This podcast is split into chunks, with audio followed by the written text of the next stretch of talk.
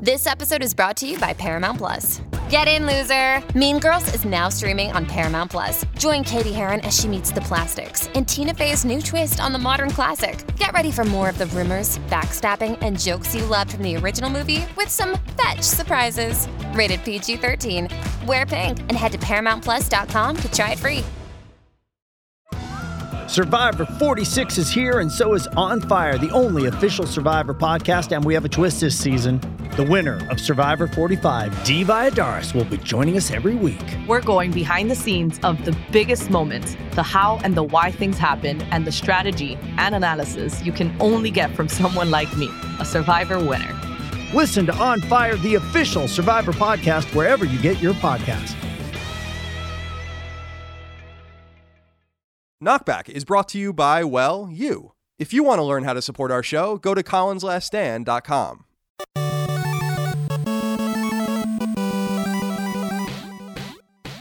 Greetings and salutations. Welcome back to Knockback. My name is Colin Moriarty. I'm joined as always by my brother Dagan versus Moriarty. Dagan, thank you so much for being here today. How are you?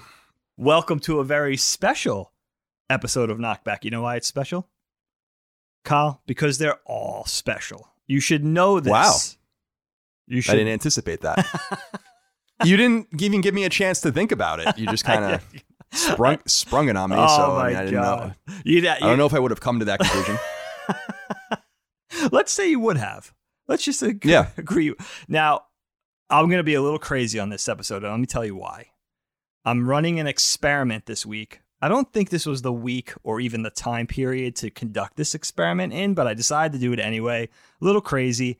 I haven't had caffeine in three days now. It's been over three days at the time of this recording, actually. Wow. And why I decided this was I, I may have told you this before, Kyle. I'm not a headache guy. Like, I'm not a guy who typically gratefully gets headaches.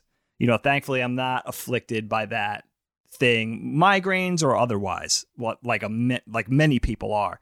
But I found probably in dribs and drabs over the last couple of years that if I don't have coffee regularly, like let's say I have my first cup between 9 and 10 in the morning, then I have a couple of cups throughout the later in the morning, early afternoon or whatever. If I don't have my two or three cups by a certain time, I get headaches. I was finding I would get a headache. I might have found this at mom's house actually, because she doesn't have down in Virginia visiting. She doesn't have a Keurig. She doesn't have one of the K cup maker things, and that's what I use. So typically, I won't have coffee because I'm very picky about the coffee and how it tastes. I don't like brewing it in a traditional glass pot. And the, the old school Mister Coffee coffee makers, they don't cut it for me. So that's probably when I discovered it, and I, I was like, "Why am I getting headaches?" And I would they would be pretty pretty rampant headaches. They would hurt behind my eyes. And then I realized it's because you don't have caffeine in your system and your body's going through like a caffeine withdrawal. So I said, this week I'm going to have my coffee, delicious Trader Joe's medium roast, but decaf. And just let me see. Let me sort of vet this once and for all if this is really my problem. And it is. As soon as I went through that first day, I would say the first day by five, dinner time, say, I already had the headaches. And I was like, wow. And it'd just been like, it's just been this sort of this flat sort of um i don't know this like it's not a really it's not a sharp pain but more of a just an elongated sort of tension and and just this mild headache that i just have consistently. It doesn't go away. So i'm going to reintroduce caffeine back into my system tomorrow with regular caffeinated coffee and see maybe do a little starbucks or something and just see if that's what it is and i'm pretty sure that's what it is. You know right now again it's like it's like sort of rounded off headache. It's not really sharp pain but it's not really a good time to be doing it with distance learning and work being so busy and all that kind of stuff. But i just thought i would give it a shot. And i'm not sure if i could really function without the caffeine i have to say. I think i'm just going to have to go in for being a caffeine addict just kind of relinquish myself to that reality and just say okay that's what it is accept it and move on with your caffeine so you could function properly like a human. that's so that's that's and I, at the same time I'm kind of in the throes of animating a bunch of stuff this week for work and I decided I think I was kind of inspired by our Spider-Man into the Spider-Verse discussion and I, I started animating some stuff on ones and just giving myself that extra labor coupled with no caffeine in my system it's just not been a good it's not a good formula for a for a week and for a functioning dad and animator and husband and all that stuff. So my sympathies to my family. My sympathies potentially to you guys listening. We'll see how it goes. We'll see how it goes. I have delicious iced coffee here, but it's not caffeinated. Maybe if I just in my head tell myself that there's caffeine in this cup. I don't know. We'll see how it is. But now, how are you, Kyle? How are you doing? Have you? How's the eye? Are you wearing an eye patch currently? Bring me up to speed on your week. No, no eye patch. No, everything's fine. We're recording and publishing this late on Patreon because uh, I had to go to the uh, retinal specialist, not the rectal specialist, but the retinal specialist. I would love to go to the rectal specialist, get a little po- poking and prodding Yeah, going on over would. there, but but uh, no, everything's fine. I I have this weird kind of I don't know if it's like a growth or like a collection of cells, basically dead blood cells in my left eye, and they're just kind of keeping an eye on it, but there's some indication that it could that that being there can mean that I could have some problems elsewhere in my body and just to be safe but basically uh, problems that can cause I guess aneurysms. So they are going to maybe give me a CAT scan and go from there but I'm just waiting to hear back. I'm not incredibly worried about it to be honest but we'll see how it goes. But I was totally like blind on Wednesday for some time so couldn't do the show that day. And then yesterday was Sacred Symbols Day, so we had a kick knock back to here. But here we are, of Here course, our are. weekly retro and nostalgia podcast, sponsored by 10,000 of you over on Patreon, patreon.com slash Colin's Last Stand. Thank you for your kind support. You can get early ad free access, the ability to submit your questions, comments, concerns, thoughts, and ideas to our show. Submit your topic ideas and vote on others. And we even added a new perk this week for it'll ultimately be for $5 patrons. Right now it's for $10 patrons only just so we can test it out, but we've made a Discord server for CLS and people are really enjoying that and I still don't really understand Discord, but that's Dustin's thing, so That's cool. That's awesome. I don't So, get yeah. it at all. Not at all. He's he's young. Let the, leave it to the youngins. Yeah, exactly. Uh, people have been asking for this for years, literally, and I finally relented. And we have hundreds of people in the server already, which is great news. I- I've been I've been just poking around it a little bit. I, it's basically like a chat room organized by like hashtags and all sorts of stuff. It's fine. It's interesting. I know that people are young, like you said, younger. The younger kids are into it, so we want to remain young and boisterous at heart here on Colin's Last Stand. Now, Dig, I, I kick it over to you typically here, but we're going now a couple of weeks without an opening segment, right? Because we're resetting everything. Am, am I right about that, or am I wrong about that? Shh, Kyle. Can you hear that?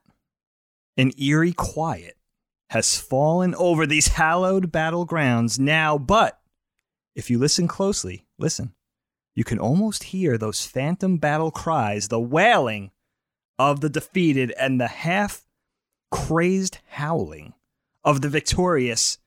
Here lay the shattered remains of pencils, the charred husks of so many notebooks, singed and tattered pages blowing in the wind. And upon that very breeze, Kyle, are carried those telltale sounds of battle, of battles long since fought. We've paid tribute to our vanquished, and we've celebrated those who have managed to claim victory as we await now for final judgment in this very podcast coliseum.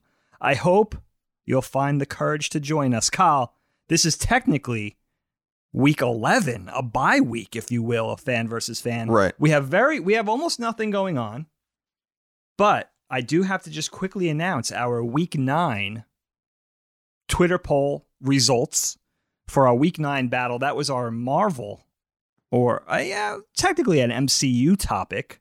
That was from our Spider Man, our Spider Verse into the Spider Verse episode. Now, Kyle, week nine, we have our battle between Matthew Danielson and Aiden Wilson. So it was Matthew versus Aiden. Matthew came out in our closest battle yet, week nine. We have one more result to announce next week. Matthew came out 55% to 45%. So far, I think our closest battle was 60 40. So we're even closer now with a 55 to 45. So congratulations to both of you guys. Matthew Danielson versus Aiden Wilson. I like to say, actually, Matthew Danielson, if you will. I think that should be Wow. his. I think that should be his handle. I don't know why he didn't think of this. Matthew, you could have that one for free. Next one's on you, though. Matthew Danielson or Matthew Danielson. Congratulations for your victory. Congratulations to both our contestants. Kyle, week 10, our winner will be announced. Our final winner will be announced last uh, next week, rather. And then we take you guys, we sort of thrust you into the future on how we're going to wrap up this topic. What are we going to do? How is it going to end? It's going to be very exciting, I could tell you that. And the final round should be a lot of fun. And um, we'll talk about it more next week. I have it all planned out. And then after that is over, we could usher in our new opening segment. Got a new closing segment today, but that's for later. But Kyle, that's it. That's it for fan versus fan today. We could jump right in whenever you're ready. All right. Well, thank you, by the way, for whatever that Washington Irving poem was that you read at the beginning. that was off the top of my head. That was just a little thing I thought of at spur yeah, moment. I, yeah, I bet. I bet it was. so, Dave, today's topic is a random one that I've always wanted to do on this show because I really love this film. It's the 1979 film Kramer versus Kramer. And this movie came out in very late 1979, December 19th, 1979. It was made for $8 million in money, you know, 1979 money. Right. So pretty nice budget for a drama. And then it made over $100, $100 million at the box office. And this was the 1980 winner of, or the, 50, the 52nd Academy Award winner for Best Picture, Best Director, Best Actor, Best Supporting Actress, and Best Adapted Screenplay, amongst other awards, including Golden Globes for pretty much all of those.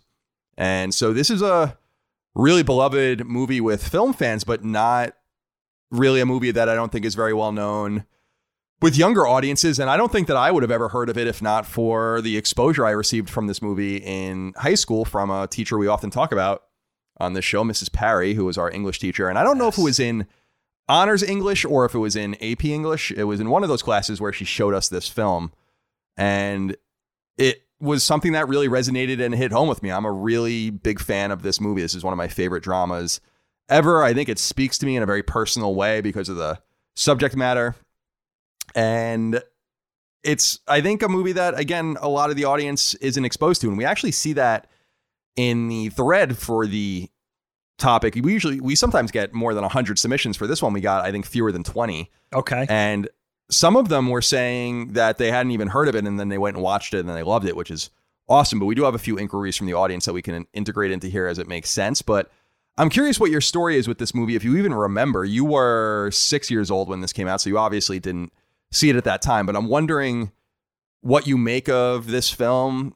And you can talk to us a little bit about what it's about. I think it's pretty straightforward in that way, but there are there's obviously a ton of subtext, and this movie is really predicated on amazing acting, really great cinematography, and a lot of improv as well that makes the movie really work. But I'm wondering what you thought of this film and what it's about. And, and I really am curious when you first were introduced to it. Yeah, I had to think about that one actually. I had seen it. I knew it was on your list. I know this movie, you really hold this movie up and you really do love this movie. I was happy to see it on your list. And I was really happy because it was the last one on your list of whatever this is, wave 14 or 15 of Knockback, hmm. that when I was vetting my new list, you were like, "Oh, I got one. We got one more. We didn't do Kramer versus Kramer yet," and I was excited because I hadn't seen it in a while.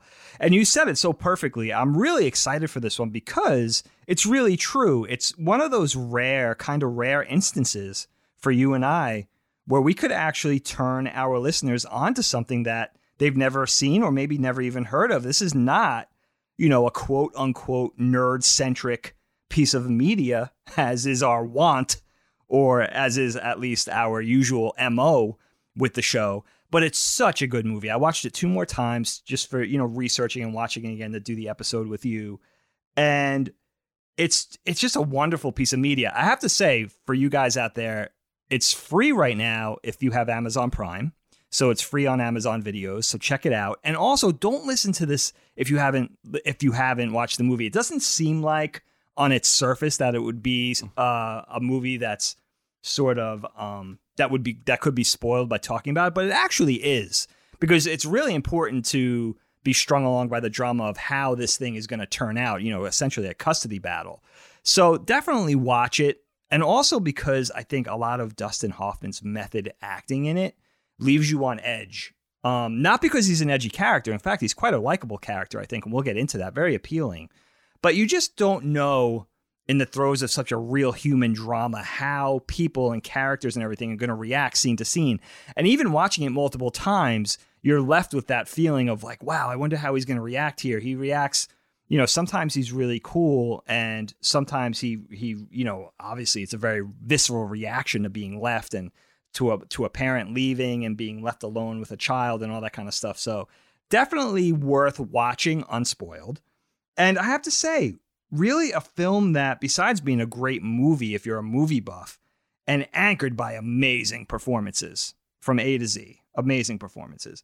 But I find myself relating to the film in multiple ways. One, as a son of divorced parents, of course, we talk about that on the show. Two, as a parent and as a dad myself. And then, even boring down to get a little more specific, three, even going in so far as being in a marriage where both people, you know, my spouse and I are both engaged in creative professions. Helene is an art teacher, but she's also a professional illustrator and a showing fine artist who's very busy with painting right now, actually. And those professions can be very demanding.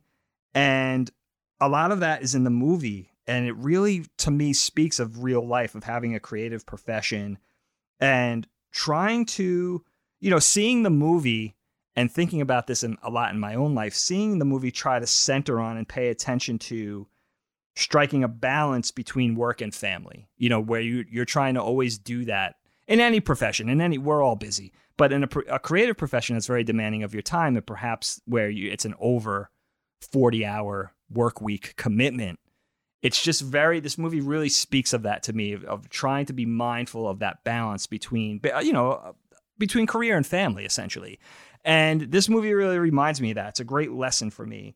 And I love to hear how it started for you, Kyle, because I, I didn't know the first time you saw this movie. This movie predates you being born by five years like you mentioned, I was a freshly minted six year old when it came out, so I was really young.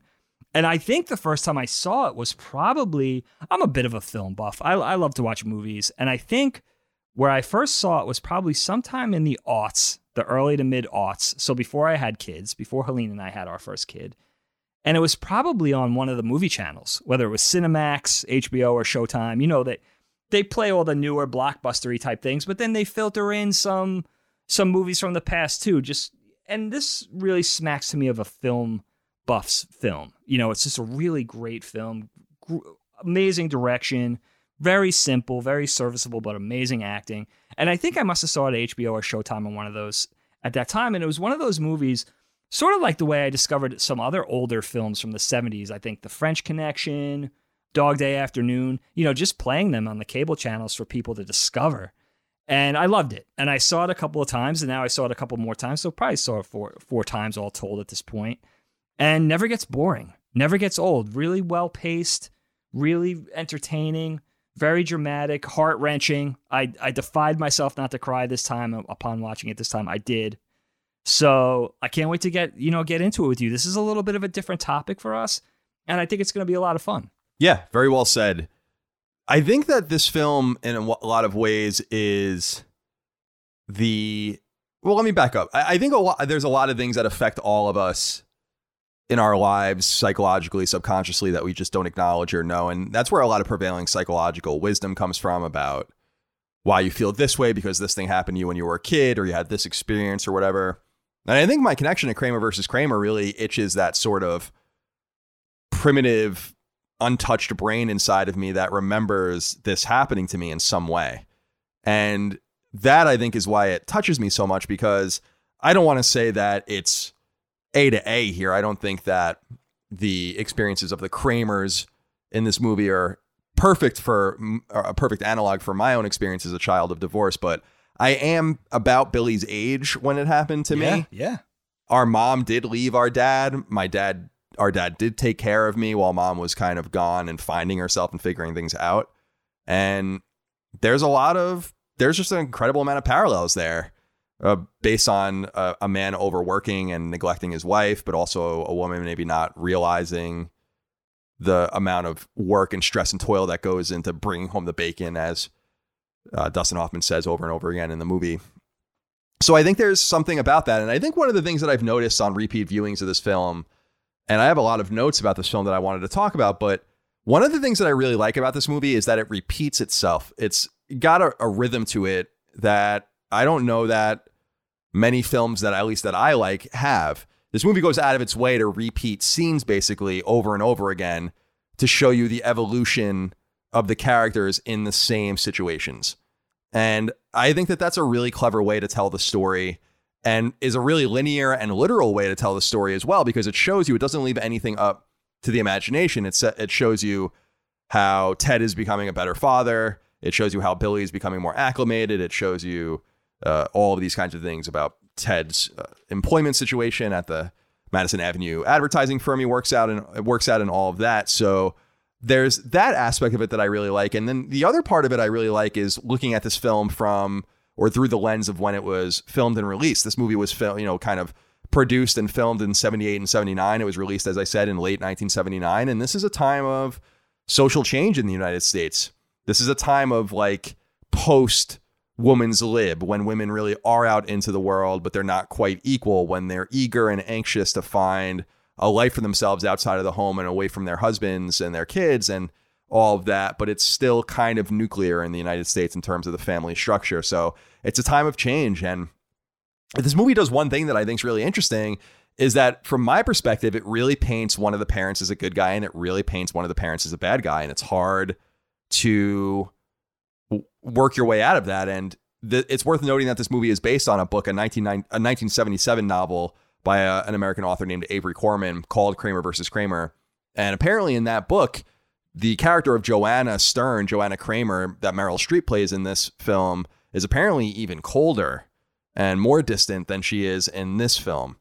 But I think that those different things make this film so interesting. The the, the repetition and the rhythm, the po- socio-political real, realization of men and women in the late 70s in America, and then kind of painting the man as the good guy and the mom, the girl, the woman as the bad guy, even though that's usually to this day not the way a divorce proceeding, no matter what the cause, is typically adjudicated. And I think that that's one of the famous ways that men are unequal to women in society. It's not a really meaningful thing because it's not something everyone has to go through or even is exposed to. But for all of the inequity that women experience, this movie actually shows us one of the prevailing inequities that men experience. And that's ma- namely going to court, losing your child by proxy of being a man versus a woman. And I love that Dustin Hoffman talks about that. And in 1979, this is a pretty forward thinking and progressive film for doing that. Today, it might be actually the, the exact opposite. It might actually be considered a more right wing film in a lot of ways, which is funny because it wasn't that at all, especially Dustin Hoffman being famously liberal. So, let me throw it over to you, Dig. I have a few notes here that I wanted to get into, but just to to structure the film for folks. Again, this movie's about divorce. It stars Dustin Hoffman, famous American actor, as Ted Kramer. He wins actually his first of two Best Actor Academy Awards for this movie. He won his other one in 1988 for Rain Man, which is another fantastic film I'm sure we'll do. Uh, he's been nominated for that award seven times. He also won the Golden Globes for those and he is an advertising. I don't know if he's in like a mid tier executive, but he works on Madison Avenue. He's all about his work, and he's married to Joanna, played by Meryl Streep, who we only see in the very beginning of the film, and then we don't see her again until about 45 minutes into the film. Yeah. Which I, I love stuff like that. She won Best Supporting Actress for her role as Joanna in this movie. This is one of her very first roles in anything. She was later nominated and won Best Actress for Sophie's Choice, obviously, in 1983. She's been nominated for Best Actress Academy Awards 17 times, by the way, and won again in 2012 for The Iron Lady. And they have a child named Billy, played by Justin Henry, who was nominated for both the Golden Globe and Best Supporting Actor Academy Award for this role as well, which is interesting. He later goes on to play Mike Baker in 16 Candles, so people would know him from that. That's and right. he had stints on ER and Lost as well, but he plays their young child, six, seven years old, uh, five, six, seven years old, somewhere in there, because the movie takes place almost over almost two years. And it's about him kind of being abandoned by his mom and his his executive workaholic dad has to now take care of him. And then about how the mom kind of tries to reingratiate herself into their lives and comes back. So that's kind of the synopsis of it. But I'm curious, Dick, you brought up Dustin Hoffman and his notorious method acting. It's worth noting, and we can talk about later, that he apparently wasn't great to work with on this film, not only from Meryl Streep's perspective, but from others as well. And I think there's actually some specific things that people have said about him working on this. I think Meryl Streep, he's even claimed that he like groped her when he first met her for this role, which is crazy. So, want to throw those things out there as well as all of this Me Too kind of stuff still permeates Sure. the landscape depending on when you listen to it.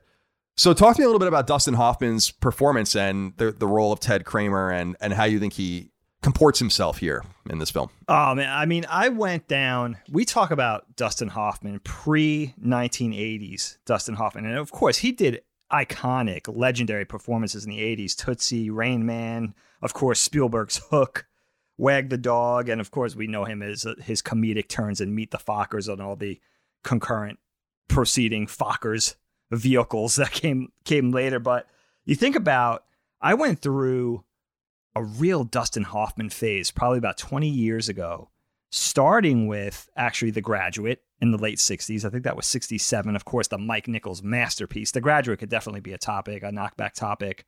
But The Graduate, Midnight Cowboy in the late 60s. And then there's a really odd movie. I want to recommend it to you guys. Not many people know of it. It's a Sam Peckinpah movie. Pretty harsh, little rapey. It's it's Sam Peckinpah after all. 1971's Straw Dogs, which, you know, of course, proceeds this by a little bit. And Dustin Hoffman is so good in that movie. But I bring it up because somebody has it posted on YouTube right now. It's a very hard movie to get, to find, or to even watch somewhere. Somebody has it posted on YouTube in full HD, full movie. I think it's a two hour long movie. Definitely go watch it if you love Dustin Hoffman. It's, it's, an, it's an amazing film. I'll say no more about it. It's very odd. It's a very odd movie but really one worth watching if you love Hoffman, if you love his his method acting, his sort of immersive acting style. And then of course 1974's Lenny, the Bob Fosse produced Lenny Bruce biopic where Dustin Hoffman pra- plays Lenny Bruce, historic comic and Long Islander, by the way. And then of course Kramer versus Kramer. There's the, just those five movies alone. You could have a master class in acting, each with a different director. I love what Dustin Hoffman brings to a role especially of this era when he's a little younger. He has a real appeal, a charm, and a warmth, but also just one of those movies like Meryl Streep, who we'll talk about, one of those actors rather, like Streep, who will really take you out of, you know, the the movie theater or take you out of the living room and immerse you in a story and just have you forgetting that you're watching a film. He really has that power. And it's really striking because if you think of someone like Dustin Hoffman or Meryl Streep, you know, that face. They've done so many projects. They're movie stars. They're iconic, legendary people. You know, they're they're just supernovas. You know, and they the way they could sort of just kind of melt into a role like that, and you forget that you're watching a Dustin Hoffman, is just amazing to me. And he really brings that in this. And I wonder about it, Kyle, because the movie does vilify the mom character, the Meryl Streep character, the Joanna character a little bit especially in the be- beginning, before you get an understanding of why. What is the impetus? What is the catalyst for her leaving him and leaving the child?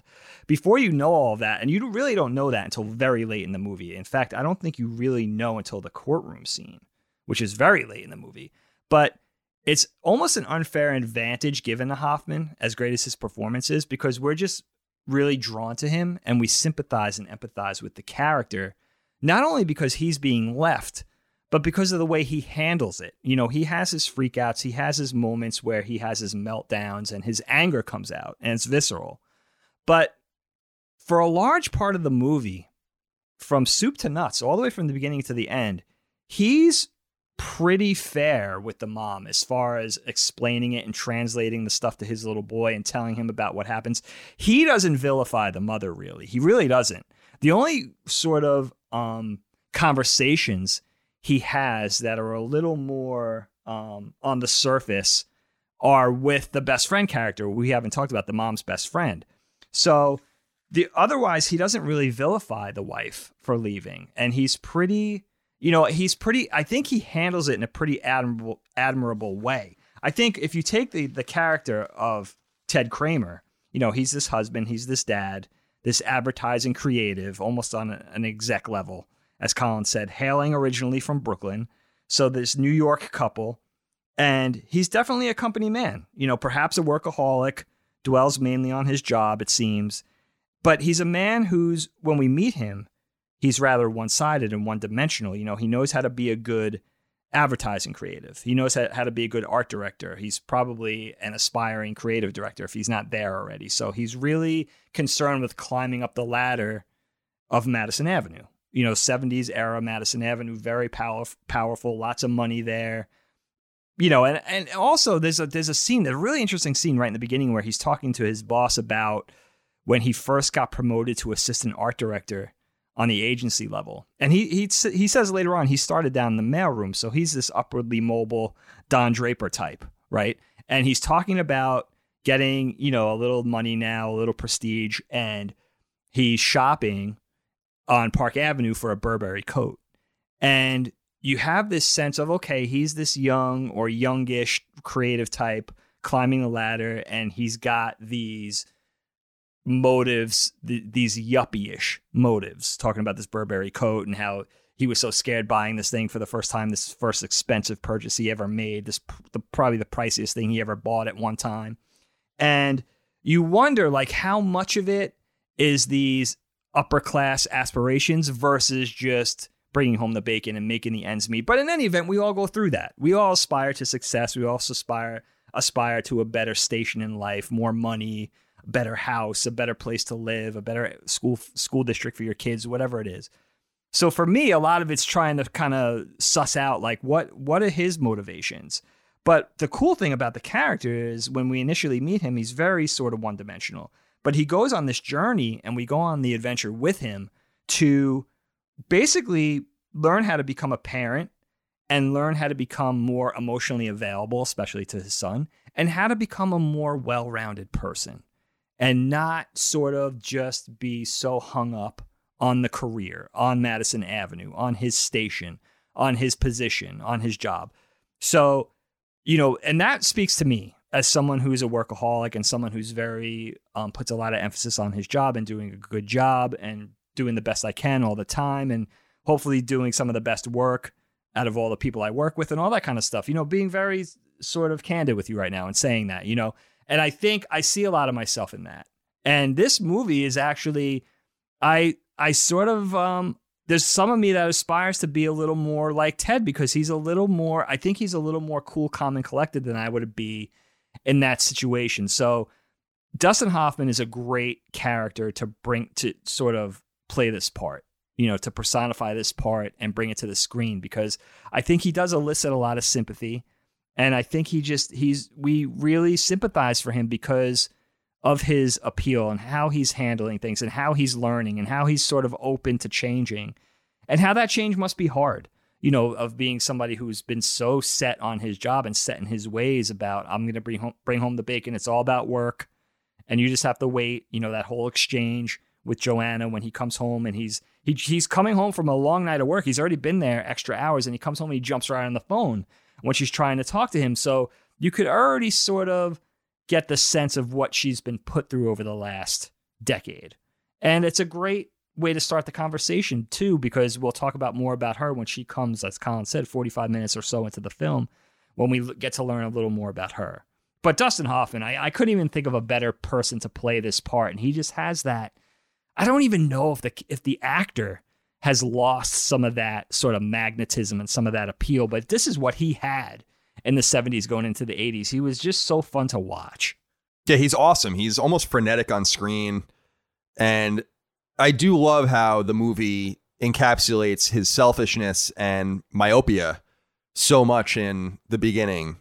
And to the point where, and I wrote in my notes here, where she can't even leave him because uh, like when she wants to because he's as you said just totally ignoring her. So it's not to say that he's not at fault here. It's to say that i still think that the character of joanna is kind of the antagonist in some way in this because because she leaves her kid not because she leaves ted kramer himself and there's that great scene in the beginning before she goes away for a little while in the film and we kind of experience 45 minutes or so without her where and it's a wonderfully shot scene where they're talking in the elevator and he's kind of begging her not to go and he she's kind of listing off these these these different things that she feels and then she says and I don't love you anymore and the door shuts. And I I I love that shot. And and actually the first shot in the movie one of the first shots in the movie is really great too because she's in Billy's bedroom. She knows she's leaving. She's got her hand on her uh, her head on her in, her in her left hand and you see her wedding ring in the shot. There's a lot of really cool shots like that in this film. And then she disappears and we we watch these two men come together these, these this boy and this man into a unit which I think is so heartwarming. And I like it because not only because of the perspective I said of the socio-political stuff happening in the late 70s in America, but also because I think to this day, men are much more accepted as being good good fathers and important role models and all of that. And I think that happened with beginning with the birth of Generation X. You're a Gen Xer, and so is Billy in this movie, a child of a baby boomer. And I think that it's that generation that started being stopped being so hard and started being a little softer with their kids but you still don't really see a father son relationship portrayed very often like this. And it's often uh, mama's boy, right, or daddy's girl kind of situation if you see things in film and in fiction more often than that, which is natural. And I think that it's natural for a, um, a boy to be more attached to his mom and a girl to be more attached to his dad. There's just something about that. I think that that's normal, but it's just nice to see a perspective of a, a man doing his best and kind of throwing it all away in a, uh, professionally in order to care for and love his son. And even though he's frustrated in the beginning, he kind of takes it on board immediately. It's there's not we don't really see everything obviously because this movie does take place. It's 106 minutes in a little less than two years, I think. And so we don't get to see obviously nearly everything, but I do feel like Dustin Hoffman takes the world on his shoulders pretty quickly in this film in the role of Ted and does a pretty admirable job with the hand he is dealt with a little bit of help from his neighbor, which we said, and we'll talk about her, played by Jane Alexander. Margaret Phelps is her name in the film. And of course, navigating everything with his boss at work, who's just really not understanding of the situation. And that kind of shows a changing of the times it's funny we're talking about Madison Avenue because we love Mad Men so much, which takes place on Madison Avenue as well, hence Mad Men. And we don't really see this in that film or in that show at all. It's still very much the the world of the greatest generation and the baby boomers are still young and kind of coming into their own, but there's an evolution here. So we kind of get to see a straddling of the line, like the two strata if you cut a rock open or something like that, and you get to see one and then the the kind of older sediment underneath it. That's what we're seeing here. So I think that there's a lot of real nuance. It, it, may, it makes me, and I've always felt this way. It makes me want to read the book. I've never read the book, and I've, I've I'm interested in doing that because I want to see how they're portrayed in that. Yeah, me too. I really loved, I really do love Dustin Hoffman's performance in this. Hey, it's Kaley Cuoco for Priceline. Ready to go to your happy place for a happy price? Well, why didn't you say so? Just download the Priceline app right now and save up to 60% on hotels. So, whether it's Cousin Kevin's Kazoo concert in Kansas City, go Kevin, or Becky's Bachelorette Bash in Bermuda, you never have to miss a trip ever again. So, download the Priceline app today. Your savings are waiting. Go to your happy place for a happy price. Go to your happy price, Priceline. Let's talk a little bit. I mean, we brought her up, so we might as well talk about her, even though she doesn't come up until later. For the most part, Meryl Streep's character of Joanna, again, Best Supporting Actress, Academy Award for this role. I wrote it down in my notes just to be clear. She's in the movie in the very beginning, and then we don't see her until 47 minutes. And at that point, we see her just kind of spying on them outside of like a cafe. And then we see her at 52 minutes in the bar scene. That's when we first hear from her again. So much of this movie, again, doesn't take place with her in it. But I think she does a really admirable for performance in this. This again was a pretty early role for her, and understanding what she was going through in her real life. I think her fiance had just left her or something, and she also wasn't the first or second choice for this role. And so there's a lot of that going into this as well, plus the intimidation of Dustin Hoffman. There have been some recasts. Dustin Hoffman apparently somewhat difficult to work with on this film and intimidating even, I think, to some people, but she really holds her own and I do like this character partially because even though you feel for her, you don't see enough of her own story to empathize with her very much. Because we understand basically what's what she's going through. I think she's mentally ill. She seems like she's probably clinically depressed. This was, of course, in a generation where those kinds of things weren't openly talked about, but she does talk about how she got a a, a psychologist when she is in court later on. But she's clearly struggling. She's clearly sad and unhappy. And you have to be pretty unhappy and sad to leave your own child in the lurch like that. And I'm not saying it's right, but I'm saying that it's a very compelling performance. And I don't ever really root or sympathize with her. And I, even though I'm not crazy about the ending of the movie, and we can talk about that later, I do like that she ends up basically losing. And I don't know if you share that sentiment with me, but I'm curious what you think about Meryl Streep's performance and the character of Joanna Kramer. Oh man, she's so good. I mean, Meryl Streep is one of those actors who you just you want her to not be so good because of all the acclaim, all the lauding, all the hype, how wonderful she is, but she's just that good. I mean, she's the ultimate chameleon and just flipping through her filmography as I was researching and even right now, I realize I haven't even seen enough of her movies. She's she's been busy between television and and especially film she's done a lot and she's played like every role imaginable. You know, every type of character, every type of personality, every era. She's done it all and she's always amazing. And again, she does kind of play second fiddle to Dustin Hoffman again because Hoffman is really the main character. He's in it a lot more, a lot more screen time.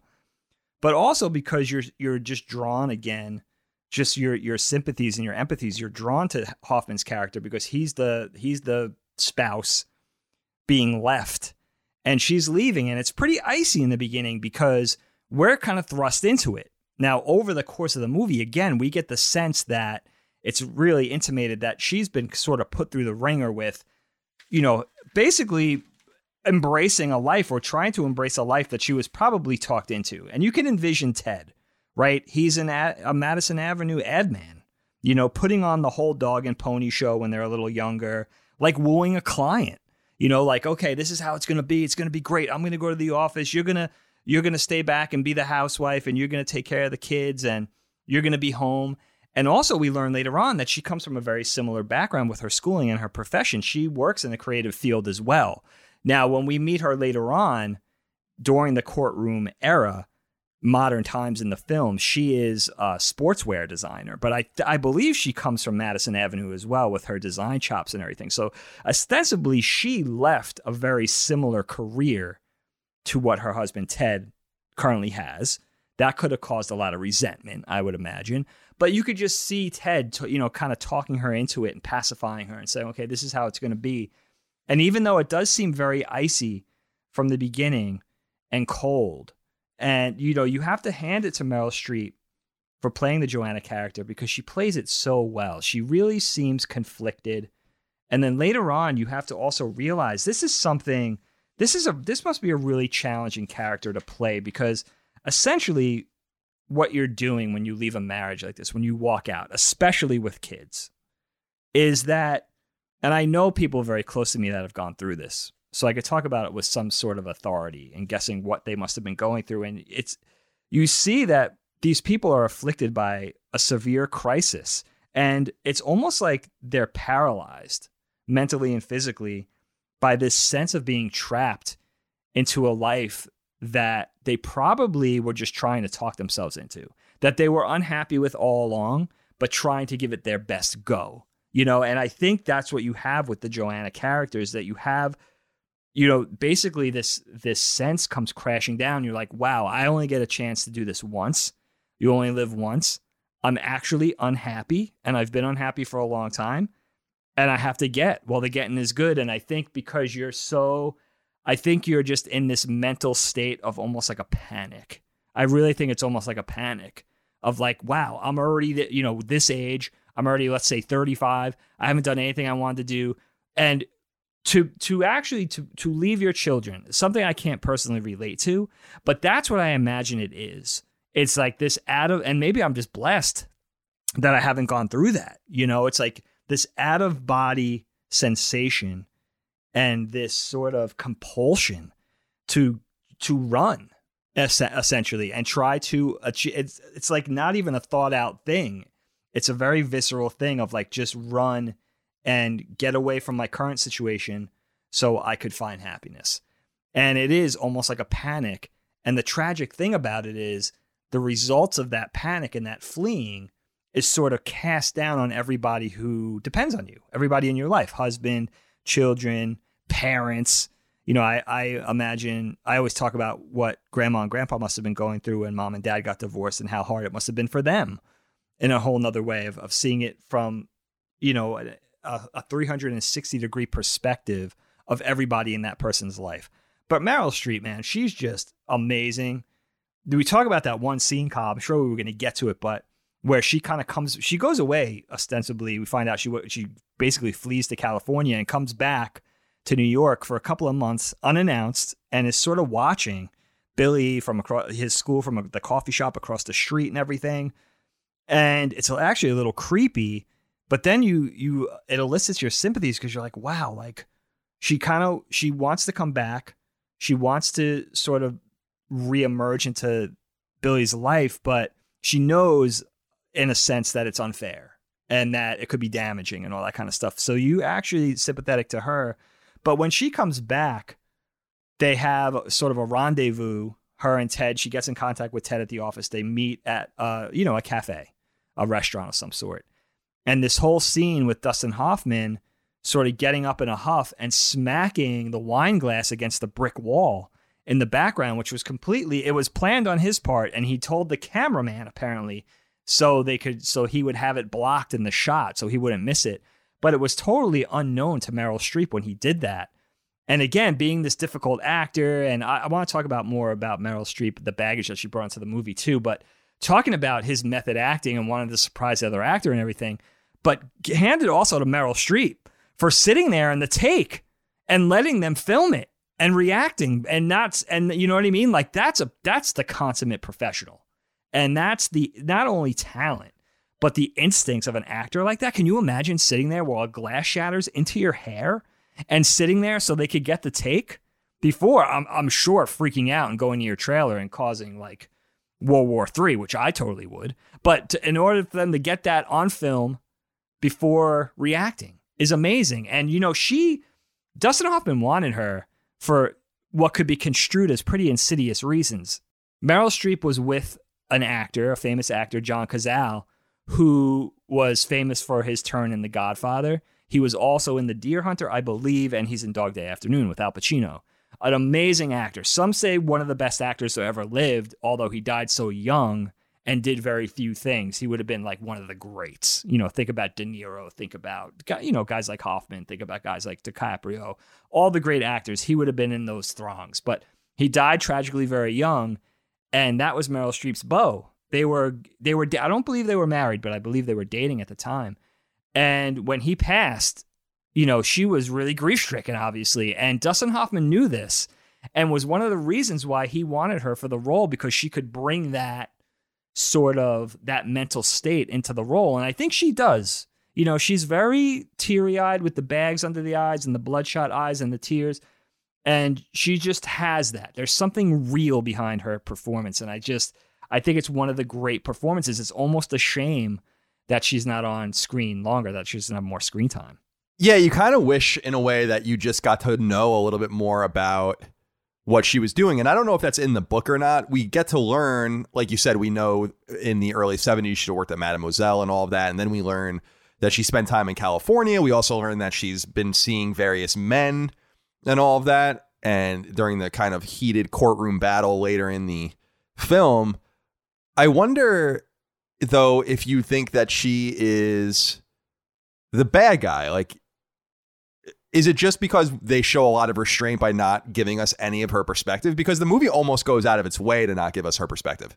Absolutely. We only see her perspective in the beginning. We don't see, we don't get another ounce of it. And like I said, she basically capitulates at the end.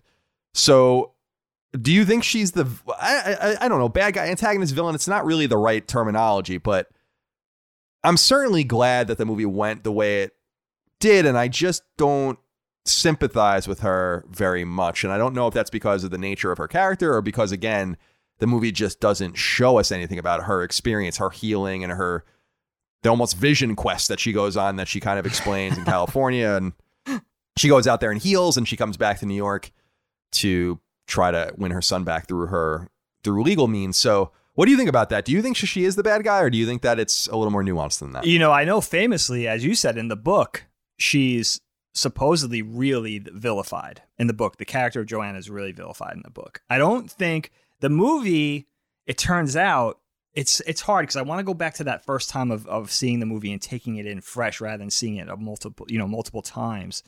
But I don't think the movie goes out of her out of its way to present her as not the villain. I don't think it tries to present her in anything in, in in a good light. I don't think it tries to shed any positive light on the character. It's only very late in the film in the courtroom scene where we find out that Ted was basically I don't want to say blackmailing, but he was very he was really trying to press the issue uh, apparently of her being the stay-at-home mom and he, him having the career. Again, we talk about those gender roles, especially if you think about harkening back decades ago, all the way back to the 70s, gender roles were different and expectations with many spouses were different. Not that there were weren't anomalies, there were, and this is where this is where things also started to change around this time in real life, in the uh, late 70s into the early 80s, I would say. But you know, my best friend's mom, Tommy, was a a really successful biologist and for a for a pharmaceutical pharmaceutical company. Now his dad was an accountant. They were both very successful, but I'm willing to bet his mom Chris made more money. So the, I it's certainly not rare of this era, but it was things were changing. And I think that it's kind of a shame that we find out only so late in the story that it was through Ted's apparent convincing for her to be something that she wasn't, which is a very typical thing. I mean, I remember it's so funny when we talk about our parents' divorce, Kyle, because our parents' divorce came about 12 years later. And it's very prescient in a way because it's very it, it it's very similar to what happened in this movie. Now our dad wasn't on Madison Avenue, our dad was a firefighter, but the expectation was always for my mom to our mom to stay home and be, you know, raise the kids and take care of the house and everything like that. Now, our mom did roll into a career. She first thought about a career in sign language, American Sign Language, and she went to school for that. But she ended up embracing a career as a flight attendant. And while my parents were married, and they were cool, you know, they had the whole Firefly license plate, license plates on their respective cars and everything like that. But I do think that it was probably a tough hump again, we have to talk mom talk to mom and dad for specifics on this, but I believe it must have been a tough hump for them to get over when this whole dynamic of the household changed and was and was altered. And maybe it's a big part of what led into, you know, isolation, distance, and eventual divorce with them. I'm sure it it, it was it was part of the thing, right for right or for wrong. You know, our our dad was also a workaholic. There were a lot of mitigating factors, but it definitely speaks to me of reality that this is a typical thing where maybe the Meryl Streep character, maybe Joanna, when they were young and just starting a family, had those thoughts in the back of her head, like, no, I, I you know, I don't, I'm not ready to leave, uh, you know, my career and have a creative outlet, which she says later in the courtroom and everything. I'm not ready to kind of set that part of myself aside, but she did. You know, she took it on good faith and gave it a good and gave it, you know, the old college try but that could cause resentment. And that's something that our mom always told me, Kyle. I don't know if you know that or if she imparted that same wisdom to you. You're not married at right now or anything like that, but she always said to me, honor yourself too in a relationship, not just in a marriage, but in a relationship, because you have to be true to yourself. You have to bring, she was always very good with imparting that. You have to bring your whole, 100% whole of yourself into a relationship the other person hopefully too. So you bring those two separate wholes, you form a new whole. You can't bring a fraction of yourself and a fraction of your significant other or spouse into a an, an equation, thrust the two together and just hope that it works out because there's there's a percentage missing then which always made sense to me and that's the tragic part of this story is that she just kind of let up she went in for it probably not wholeheartedly believing that it was going to work, but tr- trying to make an effort out of it, and and and it ends up it ends up in tragedy, you know, and that's what ends up happening when you're not true to yourself. If she held her ground, maybe they wouldn't have gotten married, maybe it wouldn't have worked out with those two, or maybe she would have had the best of both worlds and been a more sort of fulfilled human being, and that's where you know, it, it would have been nice to learn about the Joanna character and learn those things about her earlier because then your your sympathies would have been split between the two characters instead of just being totally for the Dustin Hoffman character. So that's really where, and you know, Meryl Streep carries that over really great. And I wonder, I know she had a problem with the, the Joanna in the book. I know she went to Robert Benton and said, like, how can we do, who was the screenwriter and director, and said, you know, how can we make her a little more appealing? How can we make her a little more sympathetic? And how can we make her a little more human rather than being, you know, this, you know, this half a monster, which the character in the book was apparently.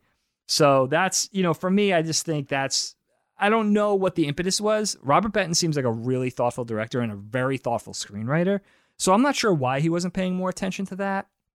And it could be just a, I know they cut like almost 50, 5 0 uh, minutes out of this film. So maybe there was. Oh wow! More, I didn't. Yeah, I didn't almost. I think forty nine minutes were cut out. So maybe it was more of that, or maybe it's just a case of Dustin Hoffman stealing the show too. It, yeah, it could be. It's interesting because I didn't. I didn't read that. That's really. I, I, wonder if that footage is anywhere. I'd love to see that. But I also think that at, at a hundred, a brisk one hundred and six minutes, the movie is perfectly paced. I don't think it needs. We don't really need any more. Definitely, it would be hard to believe that the movie can be almost three hours long. I think that that would be too much. But I do like that you brought up the idea of being yourself first. I've had this conversation with people in my own life, and it's often hard advice to take, but it's easy advice to give. And nonetheless, it is conventional and wise wisdom, which is that you have to be.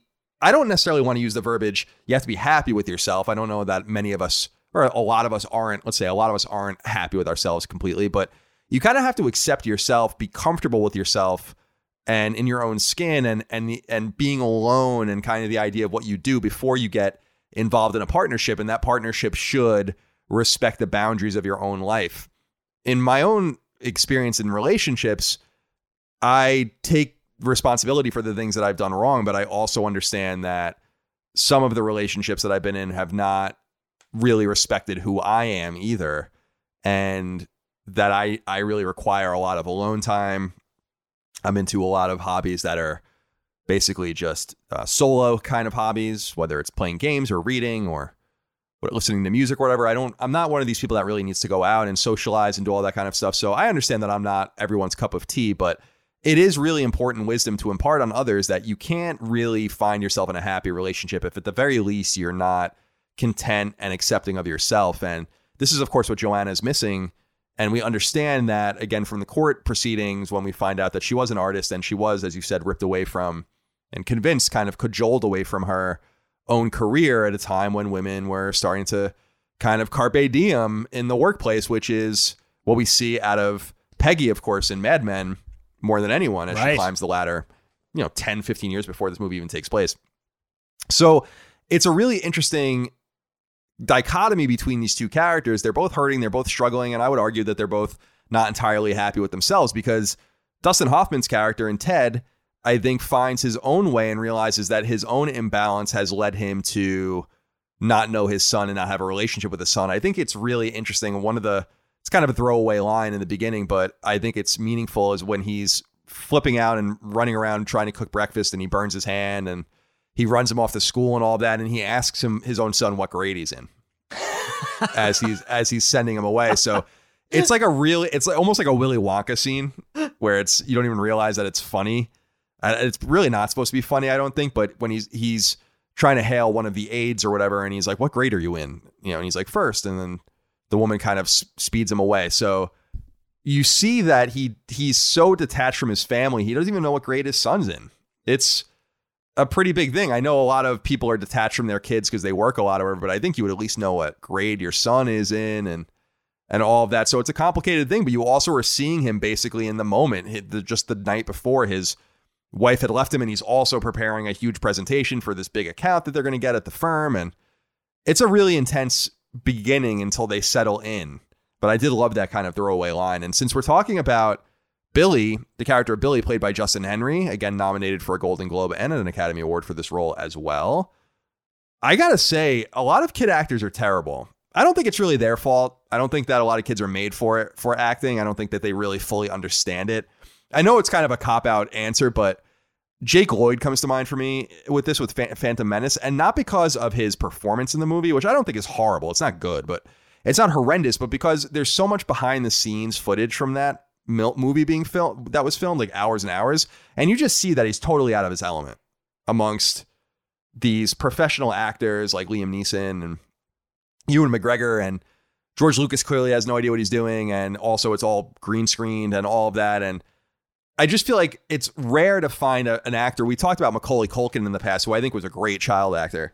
It's rare to find an actor like that that does does any sort of acceptable role, and yet this role really demands this role of Billy demands a lot out of the actor. A lot of emotion, a lot of sadness. The kid's crying on cue and acting distraught and and sad and and angry and lonely and he does a really wonderful job and you can almost roll your eyes at the nomination for Best Supporting Actor for this role. He's the youngest person to ever be nominated for yeah. that Academy Award. Ooh. But I also feel like it's kind. I, I don't know the competition in 1979. Really, the major movie that Kramer versus Kramer was competing with was another movie that we love, Apocalypse Now.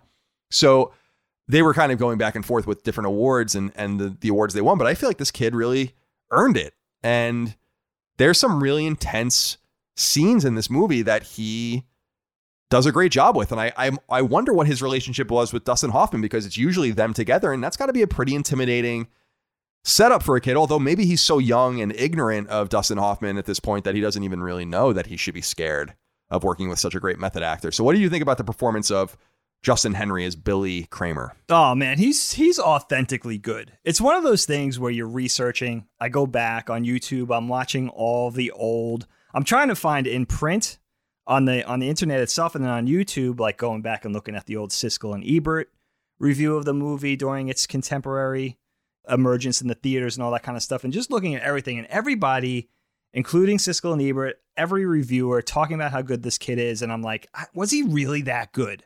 You know, and then going in and watching it, he's genuinely a good actor. He really carries off some really emotional stuff. Now, I know Dustin Hoffman with his method, his sinister method acting sort of motifs and his skills bringing it in. I know he did things where he would tell the actor like this is the last time we're gonna you know like I think I don't know what scene they recorded last. I believe they shot this film in sequence, which I really admire. That's a really hard thing to do. That's a that's a hard thing to do when I get 12 scenes to animate of a show. You know, I get one fifth of an ep- of a five minute episode. that's hard enough to animate something to you know a, a minute in sequence, let alone a two hour movie in sequence, which is amazing.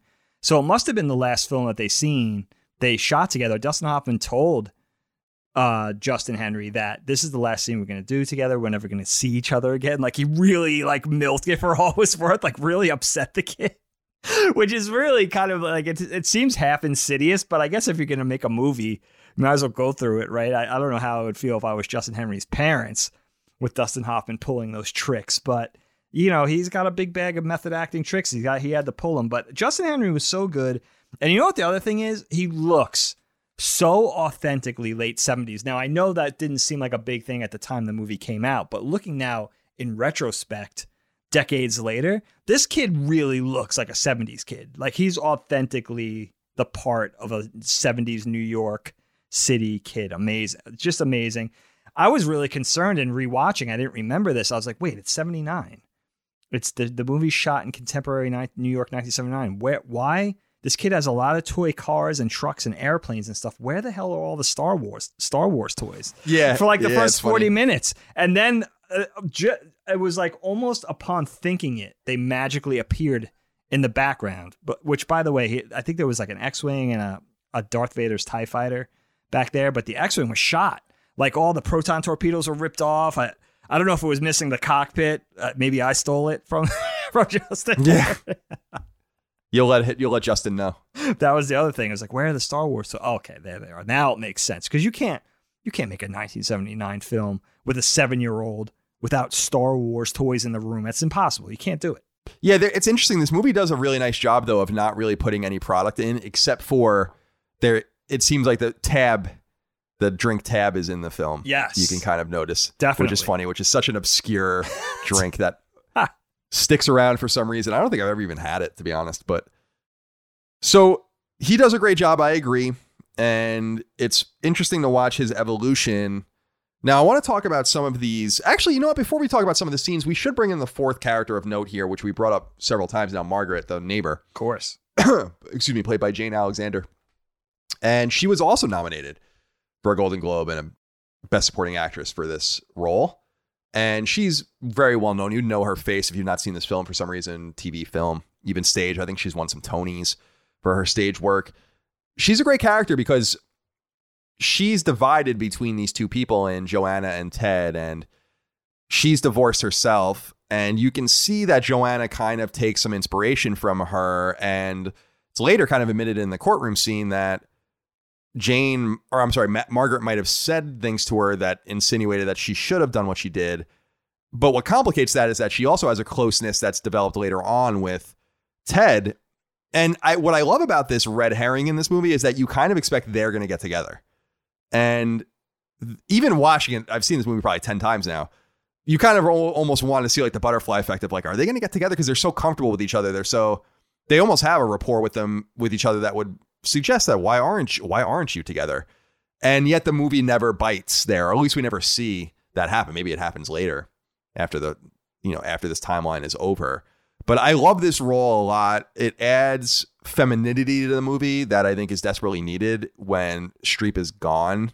Otherwise, it's really just a boys' club, not only with the main actors, but also at work and all the. There's almost no women in the film, so it just brings a little bit of balance in that regard. It makes it a little more believable in that sense. And I think she does a really nice job of playing her role. She's kind of, again, this is a really interesting thing to look at from socio political 1979 perspective of a woman raising two or three kids by herself. She left her husband and she's in the dating scene and she's doing the best she can and she's befriended her neighbor. And so there's a real dynamic relationship between Margaret and, Margaret and Ted that I like. But what did you think, Dig, about Jane Alexander's performance in this film? Yeah, I can see totally see Jane Alexander getting the Academy nod for this part. She's really good in it. I have this weird thing with her though.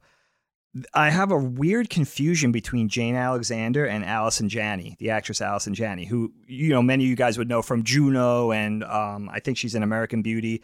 I, and uh, the, the, whole West time Wing. I'm thinking, she's in The West Wing. That's probably her most famous role. Right, she's in. Right, that's right. That's exactly yeah. So most people would know her from that. And it's so it's so funny. I'm looking at her and being like, wow, she just like the whole time I'm watching now, currently, in rewatching, I'm like, wow, she ha- just kind of thinking about how she aged and aging her back to them and stuff like that. I'm like, I'm not even thinking about the right person. I have this whole Patrick Swayze, Russell Crowe, uh, uh, Kurt Russell thing. I get. Did I ever tell you that? I get Patrick Swayze and Kurt Russell like really mixed Interesting. up. So I have this whole thing with them.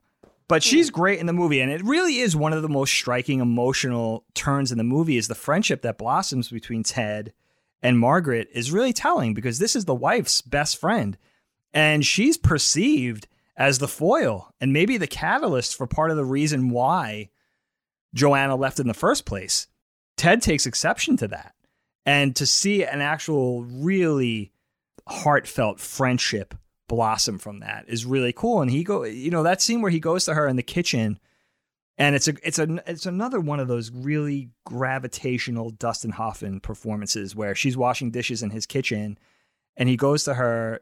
It's right after Billy gets hurt, and he goes to her and says, "Look, if anything ever happens, I'm wondering if you could take care of him. Like, can you take my son?" But he's also interspersing jokes in there too. He's like, "You're a horrible dishwasher, but I know you be, you're a great mom," like type of thing. It's so charming and it's such a great emotional scene. There's so much great emotional impact in seeing a, a friendship blossom there, where they were kind of they were kind of enemies. Like I'm sure they were friends at one point, but once Joanna left, that whole frenemy thing becomes very real because you're like, all right, this is the maybe the the woman who talked her into it, and you know, uh, Joanna, the Margaret character was the shoulder to cry to cry on for Joanna to cry on. So it's the one who knew everything. I'm sure she was the one that she turned to, that Joanna turned to in times of need. So for Ted to initially think like, "Hey, you're the one like that did this. You guys got you got a divorce from your husband and you sort of, you know, you're sort of playing it up and celebrating it and trying to like duplicate that with my wife and trying to, you know, encourage her to go in that direction as well."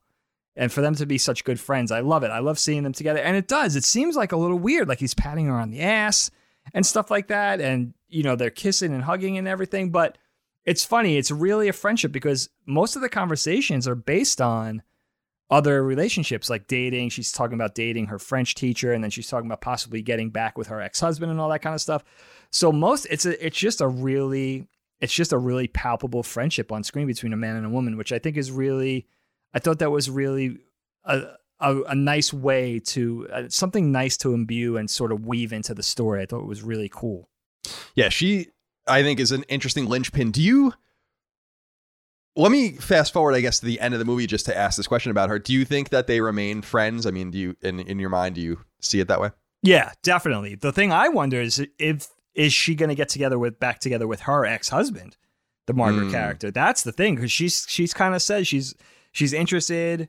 He sort of initiated it. Apparently, we never see him. We never see this guy on screen. We see her and her kids, but that she's got cold feet. You know, she's kind of excited about it, but also nervous. So I'm wondering as they're walking. I think that what is it that scene at the end where they're walking in the snow and he helps her with her groceries or whatever, whatever, and they're having that conversation. That I I wonder is like, and also how will that dynamic change her friendship with with Ted? It's weird because it's a platonic friendship, but will her getting back together with her husband sort of affect or have any sort of um effect on on that friendship? even though it is platonic. I don't know. It's an interesting it's an interesting one, but I I love that. I love those two together. I think it's really cool. And you do think it's going to maybe blossom into something. And Billy even asks. He asks like, "Hey, you guys going to get together?" And he's like, "No, we're just really good friends."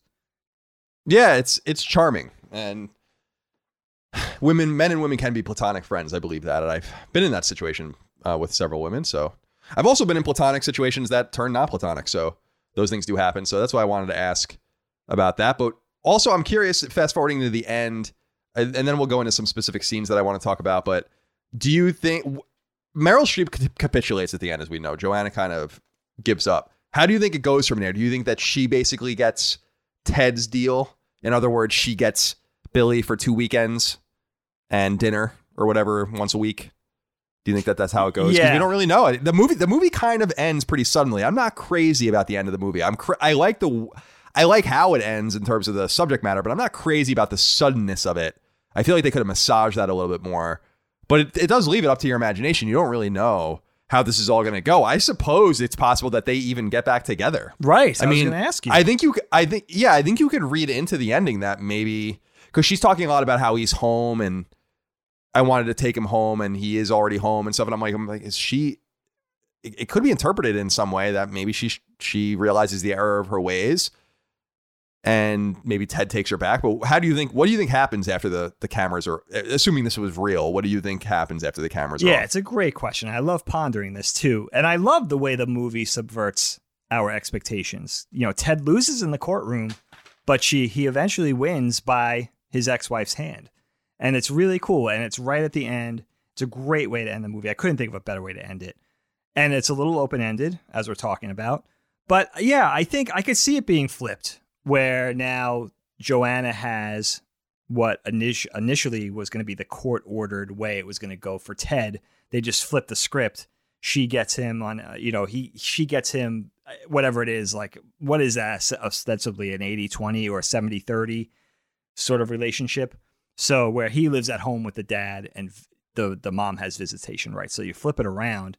But wouldn't it be great? Why couldn't they get back together? Everything that she had a problem with has genuinely changed everything, every problem that she had with Ted as far as not being attentive, not being around for the family, being very one dimensional, and having, you know, this singular focus on just his career. Everything's altered. He he learned how to become a dad. He learned how to become emotionally available. We'll talk about those scenes that are echoed in the movie where you could see that evolution. And so everything he's learned, he's come full circle. He's everything now. He's an ad exec and he's successful, but he's also knows how to be a dad. And you would you would sit you would see, especially through his relationship with Margaret and his warmth and just sort of his availability, that he would also be. You could ascertain that he would also be a good husband now. So why not? Why not get back together? What would be stopping them? You know, and also how would it go if that was the case? Let's say they got back together. I would imagine Ted could embrace his wife being a career woman. What do you think about that? Do you think if they got back together and Joanna would go in for her career finally and have this multi-dimensional wife of being a mom and being a uh, a wife, but also being a career woman and also having her success and her creative outlet, as she says, and all that. Do you think that Ted would truly embrace that? Yeah, I think that he probably would because it does seem like he's seen the error of his ways, and also th- the situation the situation between him and Billy wouldn't really materially change if she came back because he would still need to be cared for at some point when he's at work and at school or whatever. So it's not like he needs to they need to find like some sort of other avenue. Now she can just kind of come back in and pursue her career if she wanted or do whatever it is she wanted to do. So Yeah. I think that's totally possible. And I, I do wonder what the insinuation is supposed to be at the end of the film, if there is one about what ends up happening between them. But I do think it's it's entirely possible that that she comes back into their lives and, and does realize those things. And hopefully Ted would be wise enough to know that nothing has changed there either, because we do learn that he was making $33,000 a year. He gets bumped down to like 28, 2 or something like that. But in 1979, that's so that's well off, even in New York City. So it's not like they're rich. They are clearly renting an apartment, but it's $29,000 in 1979 is nothing to sneeze at. And so her just being able to add on to that just makes them wealthier and able to kind of care for their kid if they need a nanny or something like that. So just hypothetically speaking, I think it would be possible. But some of these scenes I wanted to talk about, a few people wrote in about them. So let's integrate some of the audience here All right. into our show. And I want to go with Dr. Itchy Pee Pee. Very subtle name. He says, Hey, fellas, I saw this movie about 10 years ago, and the scene that sticks out most to me is how touching it was when he was making breakfast for his son towards the climax of the movie. It was such a clever way of showing how good of a father he had become compared to the beginning of the film. Um, so I did want to talk about, again, some of these Gemini like echoes in the movie that I think are so well filmed and show the evolution so overtly without having to have too much exposition. In fact, this movie doesn't have a lot of exposition compared to a lot of just observation. So when the the morning after Joanna leaves Ted, he's freaking out. He can't cook the breakfast. He's trying to cook the French toast. He doesn't know what he do, what he's doing. He's burning himself. He doesn't know how to make coffee in the French press, and it's a total disaster. And then later on, there's this really rhythmic scene with him and with with Ted and Billy when they're making French toast again, and they've got it down. And it's awesome. I also love the scene. One of my favorite scenes, similarly, is we see, and this is another shot that they keep using this down the hall shot of that with the master bedroom on the left, I think, and then Billy's bedroom is also on the left. The bathroom is on the right, and they show that Billy gets up because like the dumpster outside his window is being emptied at, certain mornings, which I think is so it's such a city thing, and obviously something I'm so used to that, and you are too, having lived in cities where things just happen at a certain time, and it just gets you up from bed, and he goes into the bathroom, and then he typically goes and wakes up his mom or whatever, and they make breakfast. So you see those rhythms as he develops them with his dad. And to the point where they show in the movie him getting up, going in the pee, and then waking his dad up. His dad then comes out. Billy gets the breakfast together. They're eating Entenmann's donuts, the best. I love that scene. and then he he puts the plates out. They don't say a word to each other. Uh, Dustin Hoffman pours the milk and the orange juice. He's reading the paper. Billy's reading his comic books. It's like an awesome scene and shows how far they've come. So talk to me a little bit about what some of your, you know, how you feel about the kitchen scenes and the cooking scene. Obviously, that cooking scene is iconic in this movie, but also about kind of the echoing that I'm talking about between some of the scenes about how they show you the same thing over and over again and how that evolves. Again, you see it at work where he, when he's promoted, he knows he needs to go home the night that he's that his wife is going to leave him. He doesn't know that, and yet he insists on finishing his story. Then later on in the movie, the same boss is trying to hold on to him to go to a party, and he needs to go and pick up his son. So it's just always two sides of the same coin, which I find so fascinating with this film. So talk to me a little bit about. You can pick it up wherever you want, but about any of that. Yeah, I mean, it's it's such a clever way on film visually to show evolution of a character and how they once handled things and how far they've come and how they now are able to handle the same the same exact task. And I have two favorite echo scenes. The kitchen one is the French toast scene is great because the first one is a fiasco. He's just in the throes of being left by his wife. It's a it's a fresh wound. He's whipping up a frenzy in the kitchen trying to cook his son some French toast. You could tell he doesn't really know how to do it. His son knows a lot more about it than he does. He burns his hand. He and it becomes this freak out where he's screaming and yelling and saying "God damn her" and kicking the stove. And it's it's just really it's a it's just really a tragedy from A to Z. And then the the end one, it's placed so perfectly because it's right. It's their last breakfast before everything's going to shift for the family. Where you know Joanna is going to take custody that morning. They have a conversation right before the the day before in the park about how it's going to be, and Billy's really worried and. It's really touching because he's also thinking about his dad and having sympathy for his dad, where he says, you know, if you're lonely, if you're ever lonely, you could call me.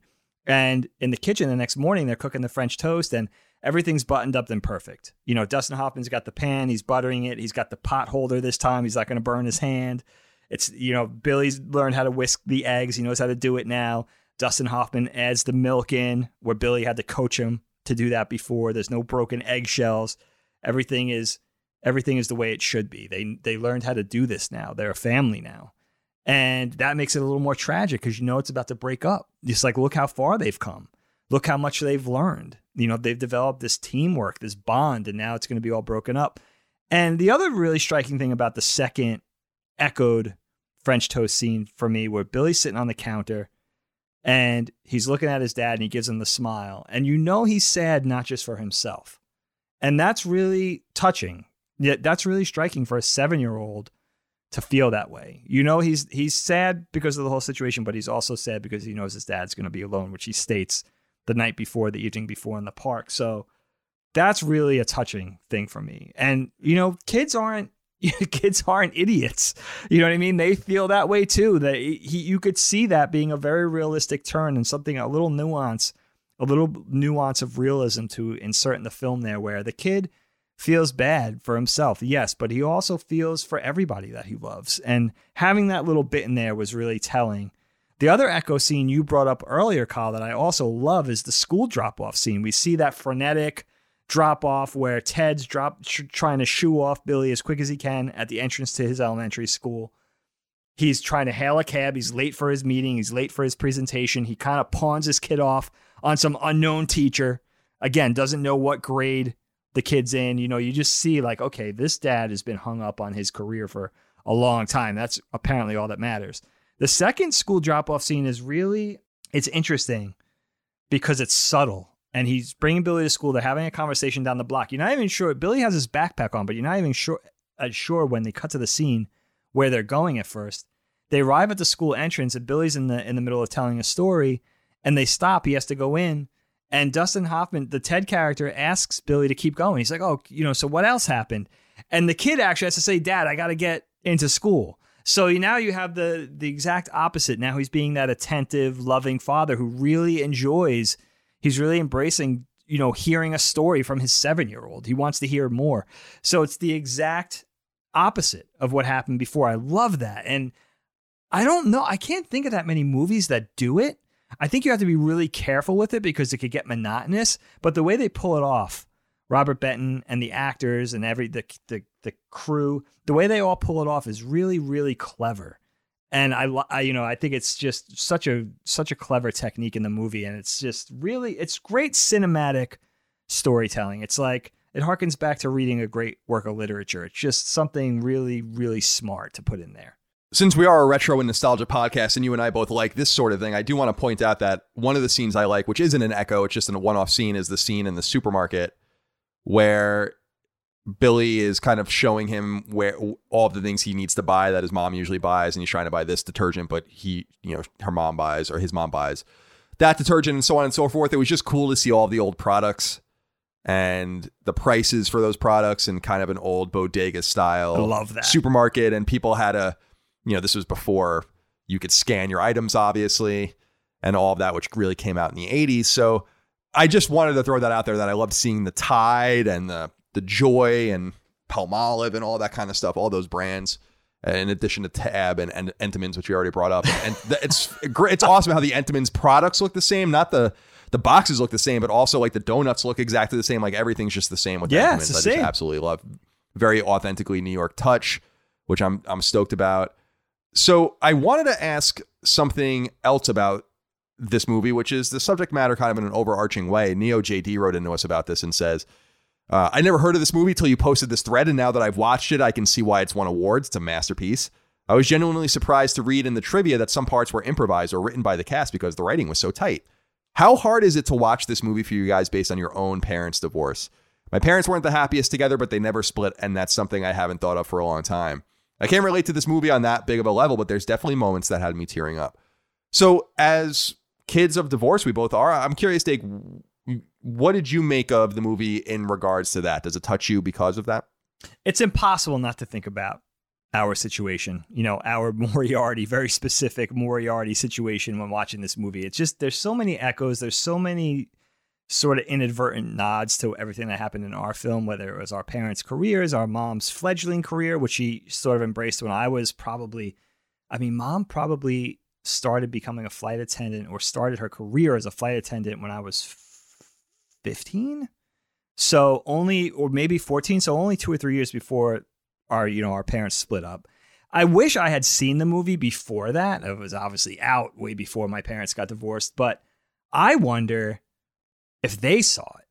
Mom and dad aren't huge movie buffs. They mostly seem to watch the movies we wanted to watch as kids, whether it was bringing us to Empire Strikes Back or the drive in to watch E.T. or later on all the 80s films, Back to the Future, Goonies.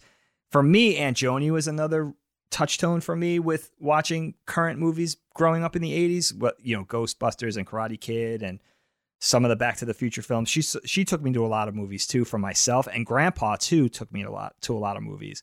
So I'm wondering, they were never really like movie or TV buffs. Mom, outside of she enjoyed game shows, and we talked about she was really into Days of Our Lives, the epic soap opera that we found is still being aired today.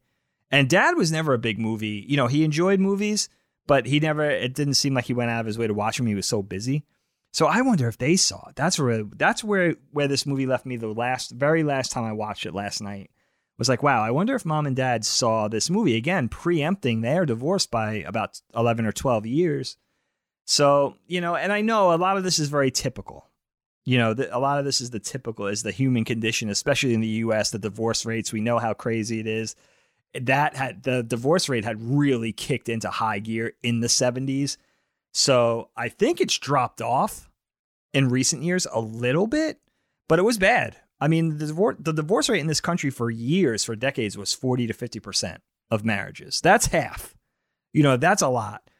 And I, you know, it's very common. Parent, you know, people split up. And I think what happens in this movie is a very common thing. I mean, adultery is a very common thing. That's not part of this film. But I think careers and sort of gender roles and caregiving with families and expectations with one career versus another career or multiple careers, I think that's a really that impedes a lot of marriages. So I know it's very typical, and that's certainly I think that was certainly part of our parents' story for sure. And what do you think? What do you think about the whole thing? Do you think it when you look at it, Kyle, especially for you now? Billy was five and a half in the movie when his mom left, and we it goes all the way for another year and a half until we see Billy at the close of the movie. He's seven so it speaks very specifically to what happened, how it happened for you. You were around the same age when mom and dad split up. So what about for you? Tell me how, you know, and again, introduced to this film by Miss Parry, who was a really legendary figure in your life and my and, and my life, one of our favorite teachers. We talk about that in our teachers episode. So what about it? What tell me about how it how this movie speaks to you, specifics, how it leaves you feel, how it resonates and all of that. Yeah, I think when I first saw it in 2000, 2001, whatever it was, I don't think I was even intelli- like emotionally intelligent enough to make the connection that this movie was speaking to me for some subconscious reason that has to do with my own experiences. But I know that now. And yeah, I, I agree with ex- exactly what you said, which is that it's impossible to kind of sever this movie from our own experience, not only because of what happens at a broad in a broad way in the sequence of events, but just because again of Billy's age, just it does speak to me like that. I don't think, frankly, I didn't have a relationship with, or I don't remember having a relationship with dad. Like Billy ends up developing with his dad. Dad didn't really have the the um the time to have that kind of relationship. He was gone for days at a time and all of that. I don't blame him for any of that. It was dropped on him, the situation. So it's to your point, I think just kind of impossible to to separate those two things. So it's definitely on my mind, and I really like the movie apart from that. But I can't help but wonder if that's just why I'm attracted to it so much is because it's some sort of catharsis for my own experience. And we we talk about nostalgia a lot, but catharsis is is important too. Uh, when you enjoy things or when you need to watch or see things in order to kind of get through your own sadness or your own feelings. So, yeah, I think that they're intrinsically linked to each other for me. Yeah, well said. Christian Gray wrote into us on Patreon and says, Hey, C and D. I had never heard of this movie until I saw it was going to be this week's knockback topic, so I went and watched it. Thanks for bringing an amazing movie to my attention. I found myself tearing up at a few heart wrenching moments, especially when Dustin Hoffman's character hugs his son after telling him that he will have to do all the things that they do together with mom now. Which scene affected each of you most emotionally? That is an incredibly sad scene. You know, though, we haven't really talked about it, and I do want to give a little bit of shine to the courtroom scenes I think those those scenes are really sad too because you see on the faces of both protagonists in Joanna and in Ted that this has gone too far. That the means that are necessary that the lawyers are are using and and leveraging in the courtroom in order to kind of defame the other person to get what they want. I mean, that's the way it goes, but they realize that this is cutting too deep, is going too far, is revealing each other to be people that they themselves know the other person isn't that they're trying to kind of take things out of context, find ways to manipulate the situation, and it softens both of them. But what's interesting is that it doesn't happen immediately because there's that scene where Ted is going to the elevator in the courtroom and Joanna's kind of chasing after him and he's ignoring her and he just leaves as she's apologizing. And it's specifically because they're blaming him in the courtroom for Billy's injury, which is not really his fault. If it's any, I don't think it's anyone's fault, but if it, if it, it but if it, uh, if you want to blame anyone for it, you would definitely blame Margaret I think, more than Ted for the injury that befalls Billy. So I did want to give a shout out to that because I think that there's a real there's heart wrenching scenes there too where they're looking at each other. One's on the stand, one's behind the defendant or plaintiff's table.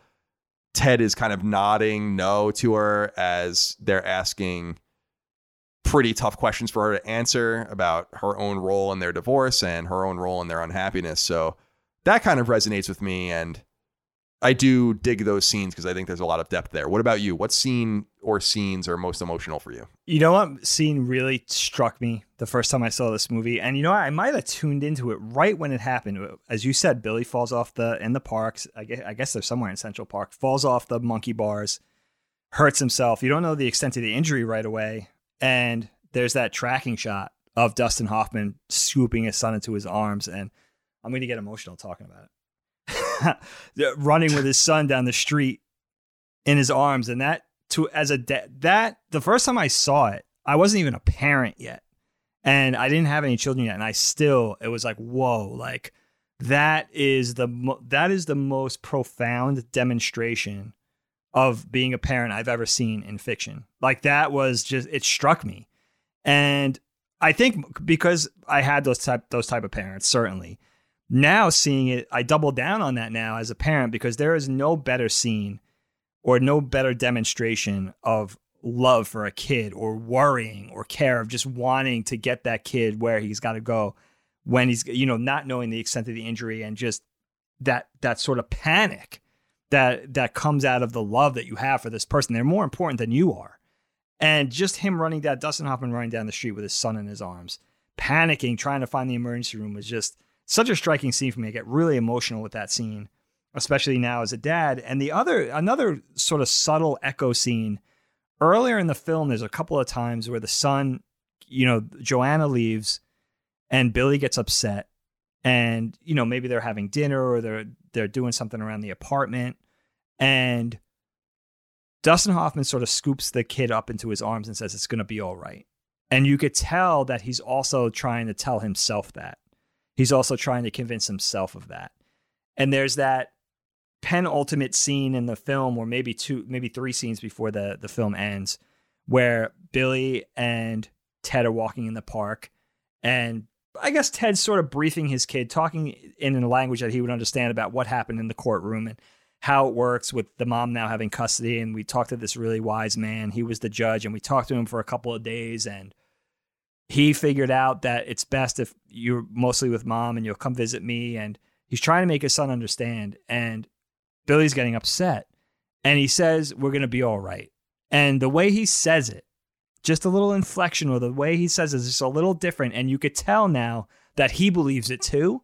Very emotional scene for me because he the way he says it and the way he smiles and the way he sort of touches his son's arm or whatever while he's saying it is just so you could tell you could see how far he's come that he's accepted the situation that not only has he changed and evolved and become a better parent and all that kind of stuff but he's also embracing the change and he's going to give it his best shot and as viewers who were very concerned the whole time and very empathetic we know now that it's going to be okay too it's just very it's a very little emotional bit that they put in there it was like wow he believes it now too because uh, initially when he's saying it just to comfort his son you know he's not even sure that's going to be the case and just for the family to come full circle is amazing. And you know what? The other scene we talk a little bit about the courtroom stuff, which is amazing.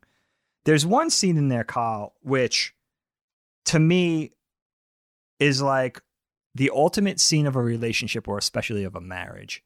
And that's that you have these two people at odds in Ted and Joanna. They're in a courtroom, but you know, basically struggling for the for the hearts and minds of their kid basically i mean basically they're they're battling for their kid and what more insane way is there for two people to butt heads in a courtroom? I mean these two these are two people at odds.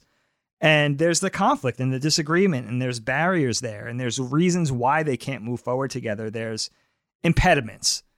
But there's that one scene and you realize there's still an element of respect of kindness, of caring, and of love. And that's when the one prosecutor is saying to Joanna, he's saying, Well, wouldn't you wouldn't you agree that you messed up the most important relationship in your life? And she he's whispering, Ted from the stand, from you know, from his seat, she's up on the stand, is whispering to her, No. Like you didn't mess you didn't mess up. And she's whispering back, Yes.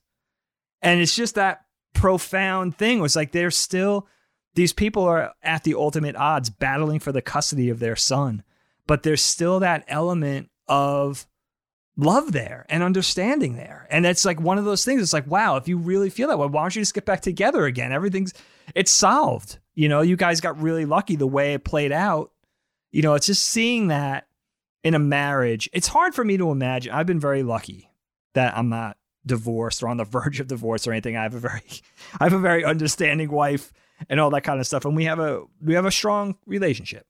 And I'm very fortunate for that. And one of the most painful things I could think of is being in a relationship where we were not friends anymore. You know, like for instance, if we got divorced. And all that history, you know, and all that love and all that time spent getting to know each other and all of those little things that you know about each other that likely no one else will ever know all that intimacy, you know, is just kind of wiped away. And it was interesting in the movie to see that it really wasn't. You know, they still had a modicum of that. And that leads me to believe that these two people, I, you know, maybe I'm just like an optimist and I, you know, divorce is something that really, really bothers me. It was, we were affected by it in our family. And, you know, to me, it's just like that, that optimism of like, I see that, you know, that ember of hope there build on it. You know what I mean? It's like the piece of sand in the clam. Make the pearl out of it. You got that little piece of sand. Now make it make it into something special. You know, you still have that. As long as you still have that little bit of that sliver of understanding, that sliver of caring about each other. That he, even though he was being put through this and he might lose his son, he still wanted her to know that you didn't mess up. You know, that sort of kindness again. And that might speak to, again, that appeal of that Dustin Hoffman character of like, he really did love his wife. He was just lost you know, people get lost in things. People get lost in a career. They get they get hung up on the wrong things. They get hung on material materialism, material things. I, am certainly a victim of that. So you know, for me, it was like th- those little scenes, those little those little humanizing moments where we see the characters and we see that they still care for each other, even through all of this, even through all this fighting, even through all this battling, the worst type, you know, a custody battle for a kid. Seeing that still was really demonstrative and, and one of the reasons why I think this movie is so special. Very, very well said. Is there anything else that we hadn't brought up that you wanted to talk about before we close this conversation mm. about Kramer versus Kramer? Out? I was just taking a little sip of my decaffeinated iced coffee. The headache's yeah, gone. Please do. The headache's gone. I don't know what it is. I Good. I'm glad just to hear knockback. that. Knockback is like Advil for Good. my for my for the downtrodden. Not just for me. For all you. I'm guys. very glad to hear that. Now, Kyle, I want to give a shout out. I have to give a quick shout to JoBeth Williams. Now, I know JoBeth Williams from Poltergeist. Uh, you know, I have an obsession with Poltergeist. We talked about that in our movies we watched too young episode. But I think I have a little crush on 19 eras, 19 eras, 1970s era JoBeth Williams. She's pretty she's pretty cute. And I'm not just saying that cuz she's naked. Maybe it's the girl with the glasses thing. I like a girl with glasses, but I love that mm. scene and it's one of the one of the But there's a couple of moments of levity in, in the film, not too many.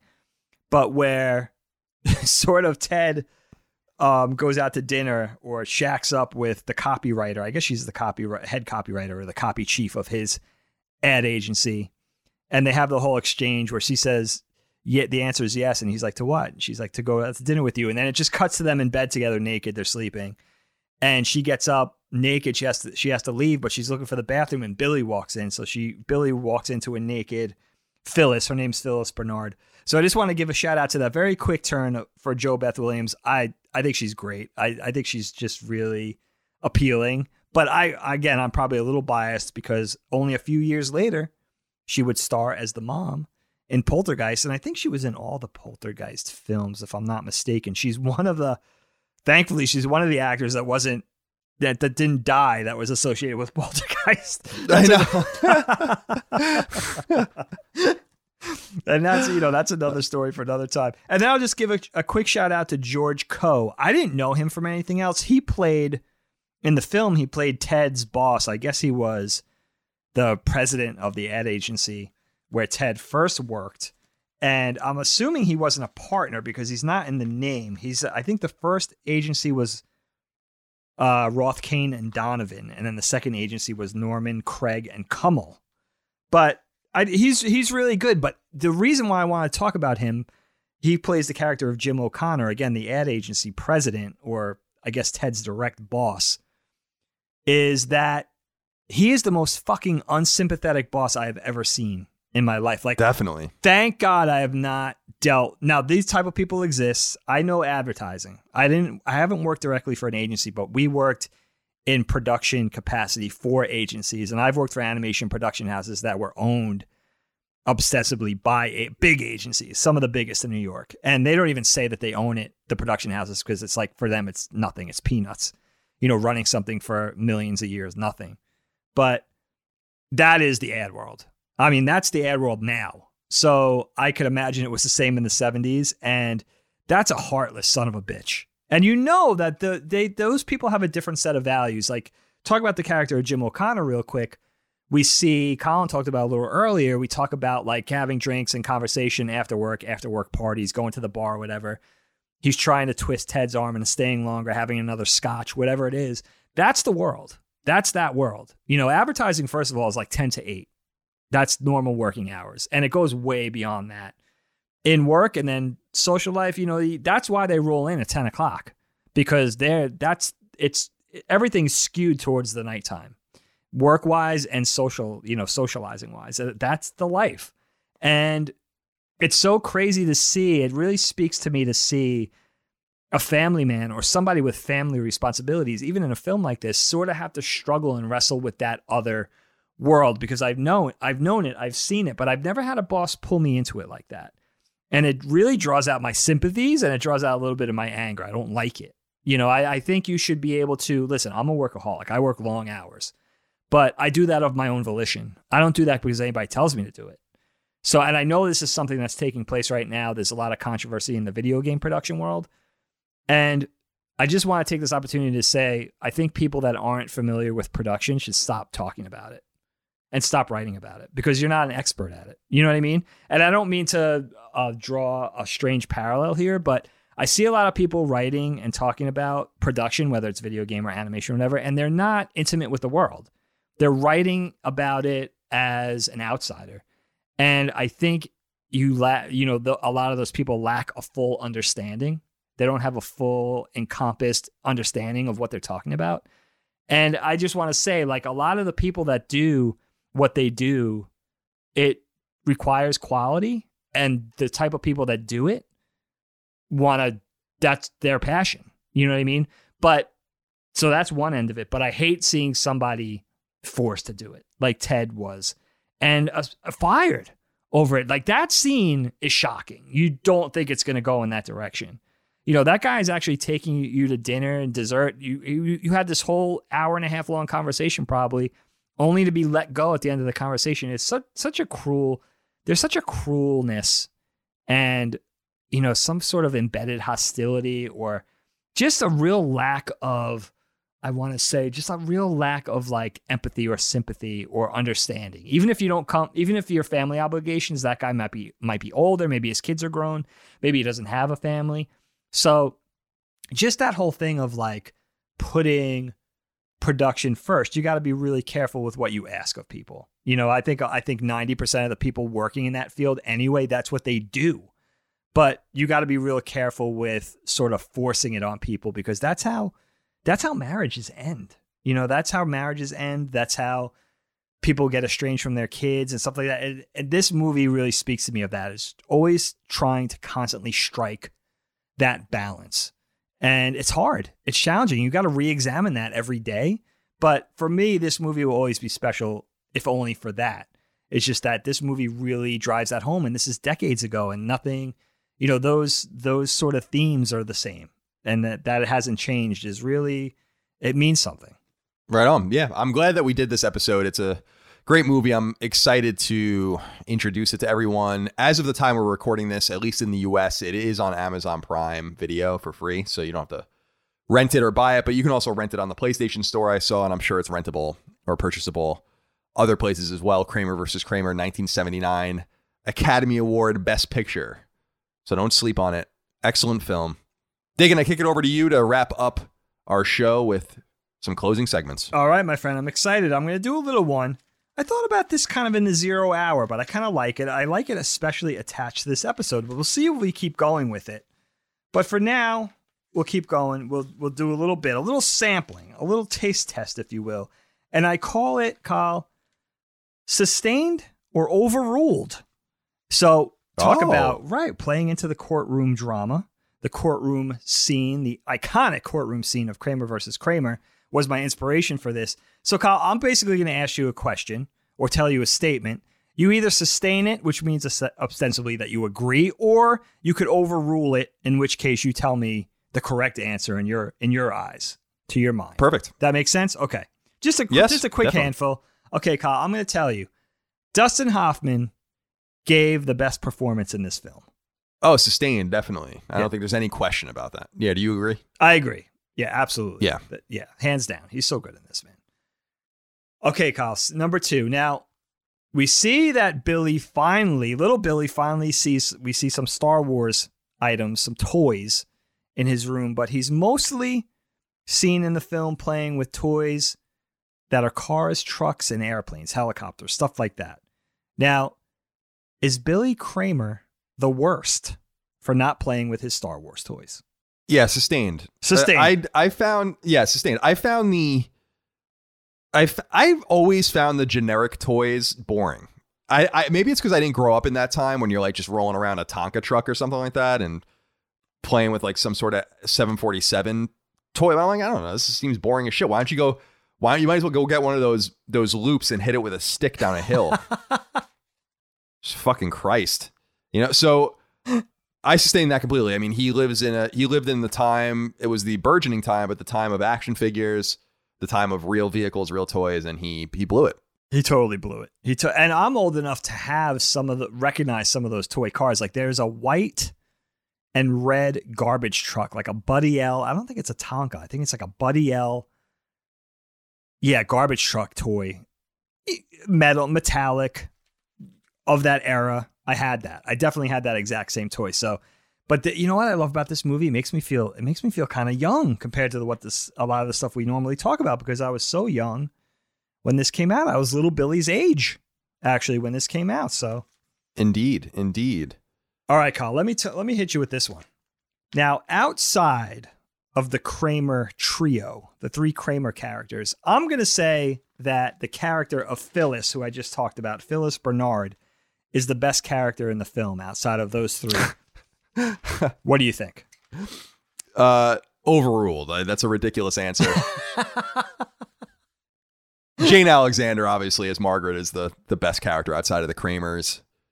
in my opinion. I appreciate where you're going with that with that answer. It's a great answer. She's got a little sexy something going on in the late 70s, but certainly we only see her for a few minutes and or a few moments really and then she's gone. We got to give a shout out to a continued and sustained shout out to Jane Alexander, I think. She's very good. I was a little, a little, uh, a little disappointed to see JoBeth Williams not receive a supporting actor nod for the role, but uh, I guess it wasn't Best best ass.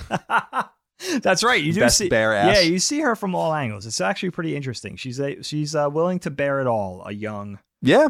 JoBeth Sure. Williams for sure. But you know who's really good in that scene is little Justin Henry. The way his exchange Yes. with her and the way he's kind of talking over her, and she's still trying to clamor on, and he's like, "Good night, you know, see you later" or whatever. And she's like, "Oh yeah," it's so funny. He kind of carries Yeah, that is. scene too. In his little feety pajamas. The worst. I hate I hate feety pajamas. I hate Oh, them. they were the, they were so. Did you have? Did were you able to escape the prison of feety pajamas? Were they were they still a thing when you were little? No, So- no, I had I definitely had I had them. with the Yeah, plastic on the bottom well. of the feet, the white plastic that would chip off. Yeah, yeah, yeah. Yeah, exactly. Ah. what was going on with that? Like why was that a thing that any I don't understand this. Stupid. Like what was so it's so weird. I, do people still wear pajamas like that? you know what? I think my kids might have maybe mom bought them for them.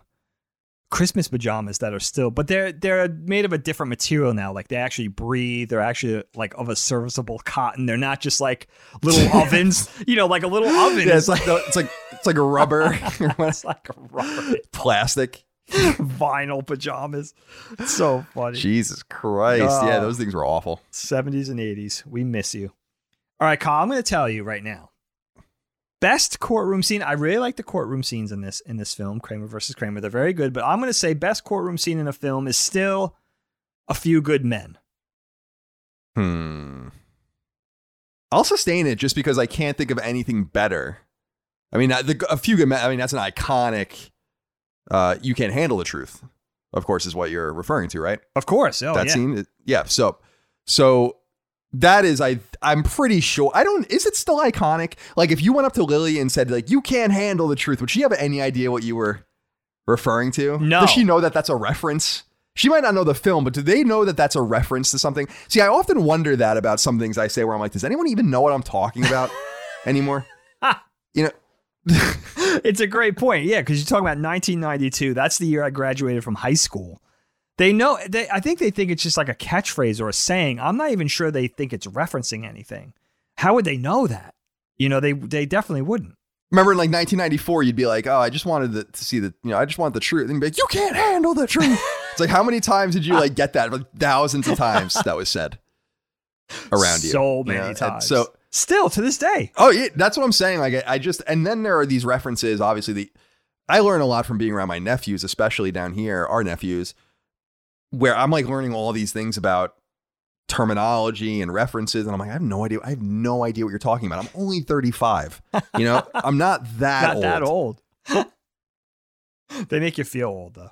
Th- yeah, it's crazy. I mean, I am that guy now. You know, that guy that's like totally detached from reality. It's great. Embrace it. You just gotta embrace it. Embrace your Yoda ness.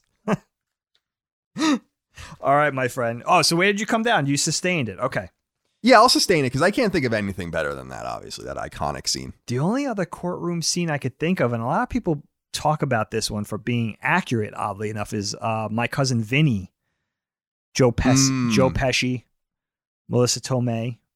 But Yeah, I'm trying to think. I'm trying to think of anything else. Like, I don't know. I mean, I, you have things like the Pelican Brief and the Firm and stuff like that, but that's not, those, that's not really what's going on in the court so much as what's going on behind the scenes. yeah, true. That's true.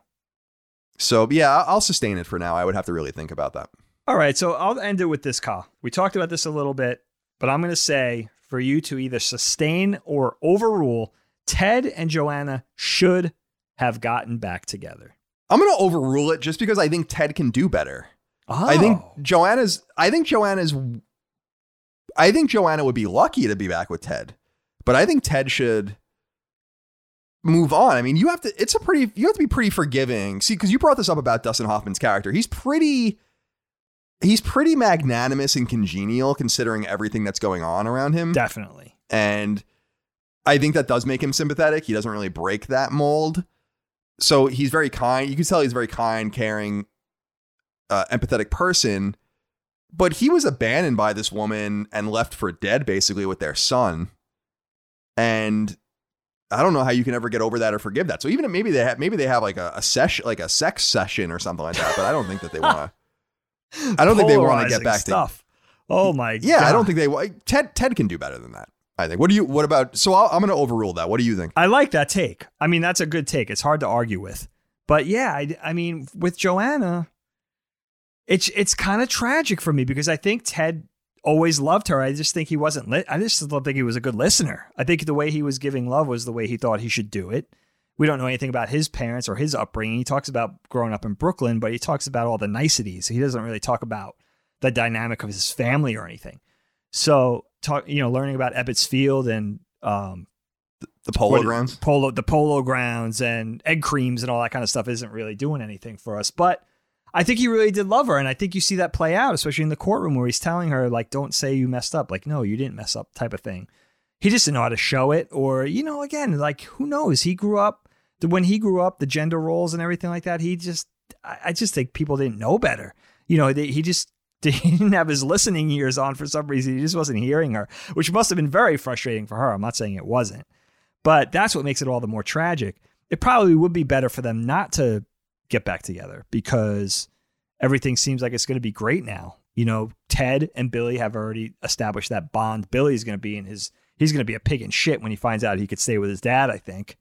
And, you know, it gives the mom also the freedom to, you know, do what she wants to do and figure, figure everything out. She says she has, she's in her career. She says she has the good therapist and everything like that. And she, she went on her little self-searching journey and her soul-searching escapade but who knows if she was done with it right it's better off maybe that uh, she stays in the picture obviously for billy so he has a, a semblance of normalcy but yeah i like the ted billy duo i think that works Yeah, and I, I also I don't know that you can take certain things back. Maybe you can, but she does tell him she doesn't love him. that's true So very true it's kind of hard. It's hard to take something like that back. I think.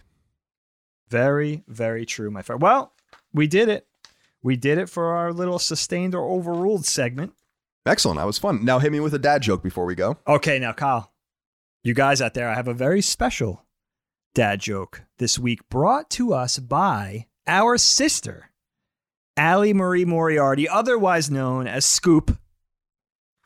You ready for this one? Yes, please. Brought to me a, a week or two ago via via text, and I have to say I liked it, and uh, I told her I was going to use it. So this might be the first one I'm ever using of somebody else's. I hope you guys enjoy it. Kyle, how did the hipster burn his tongue? I don't know. He drank the coffee before it was cool.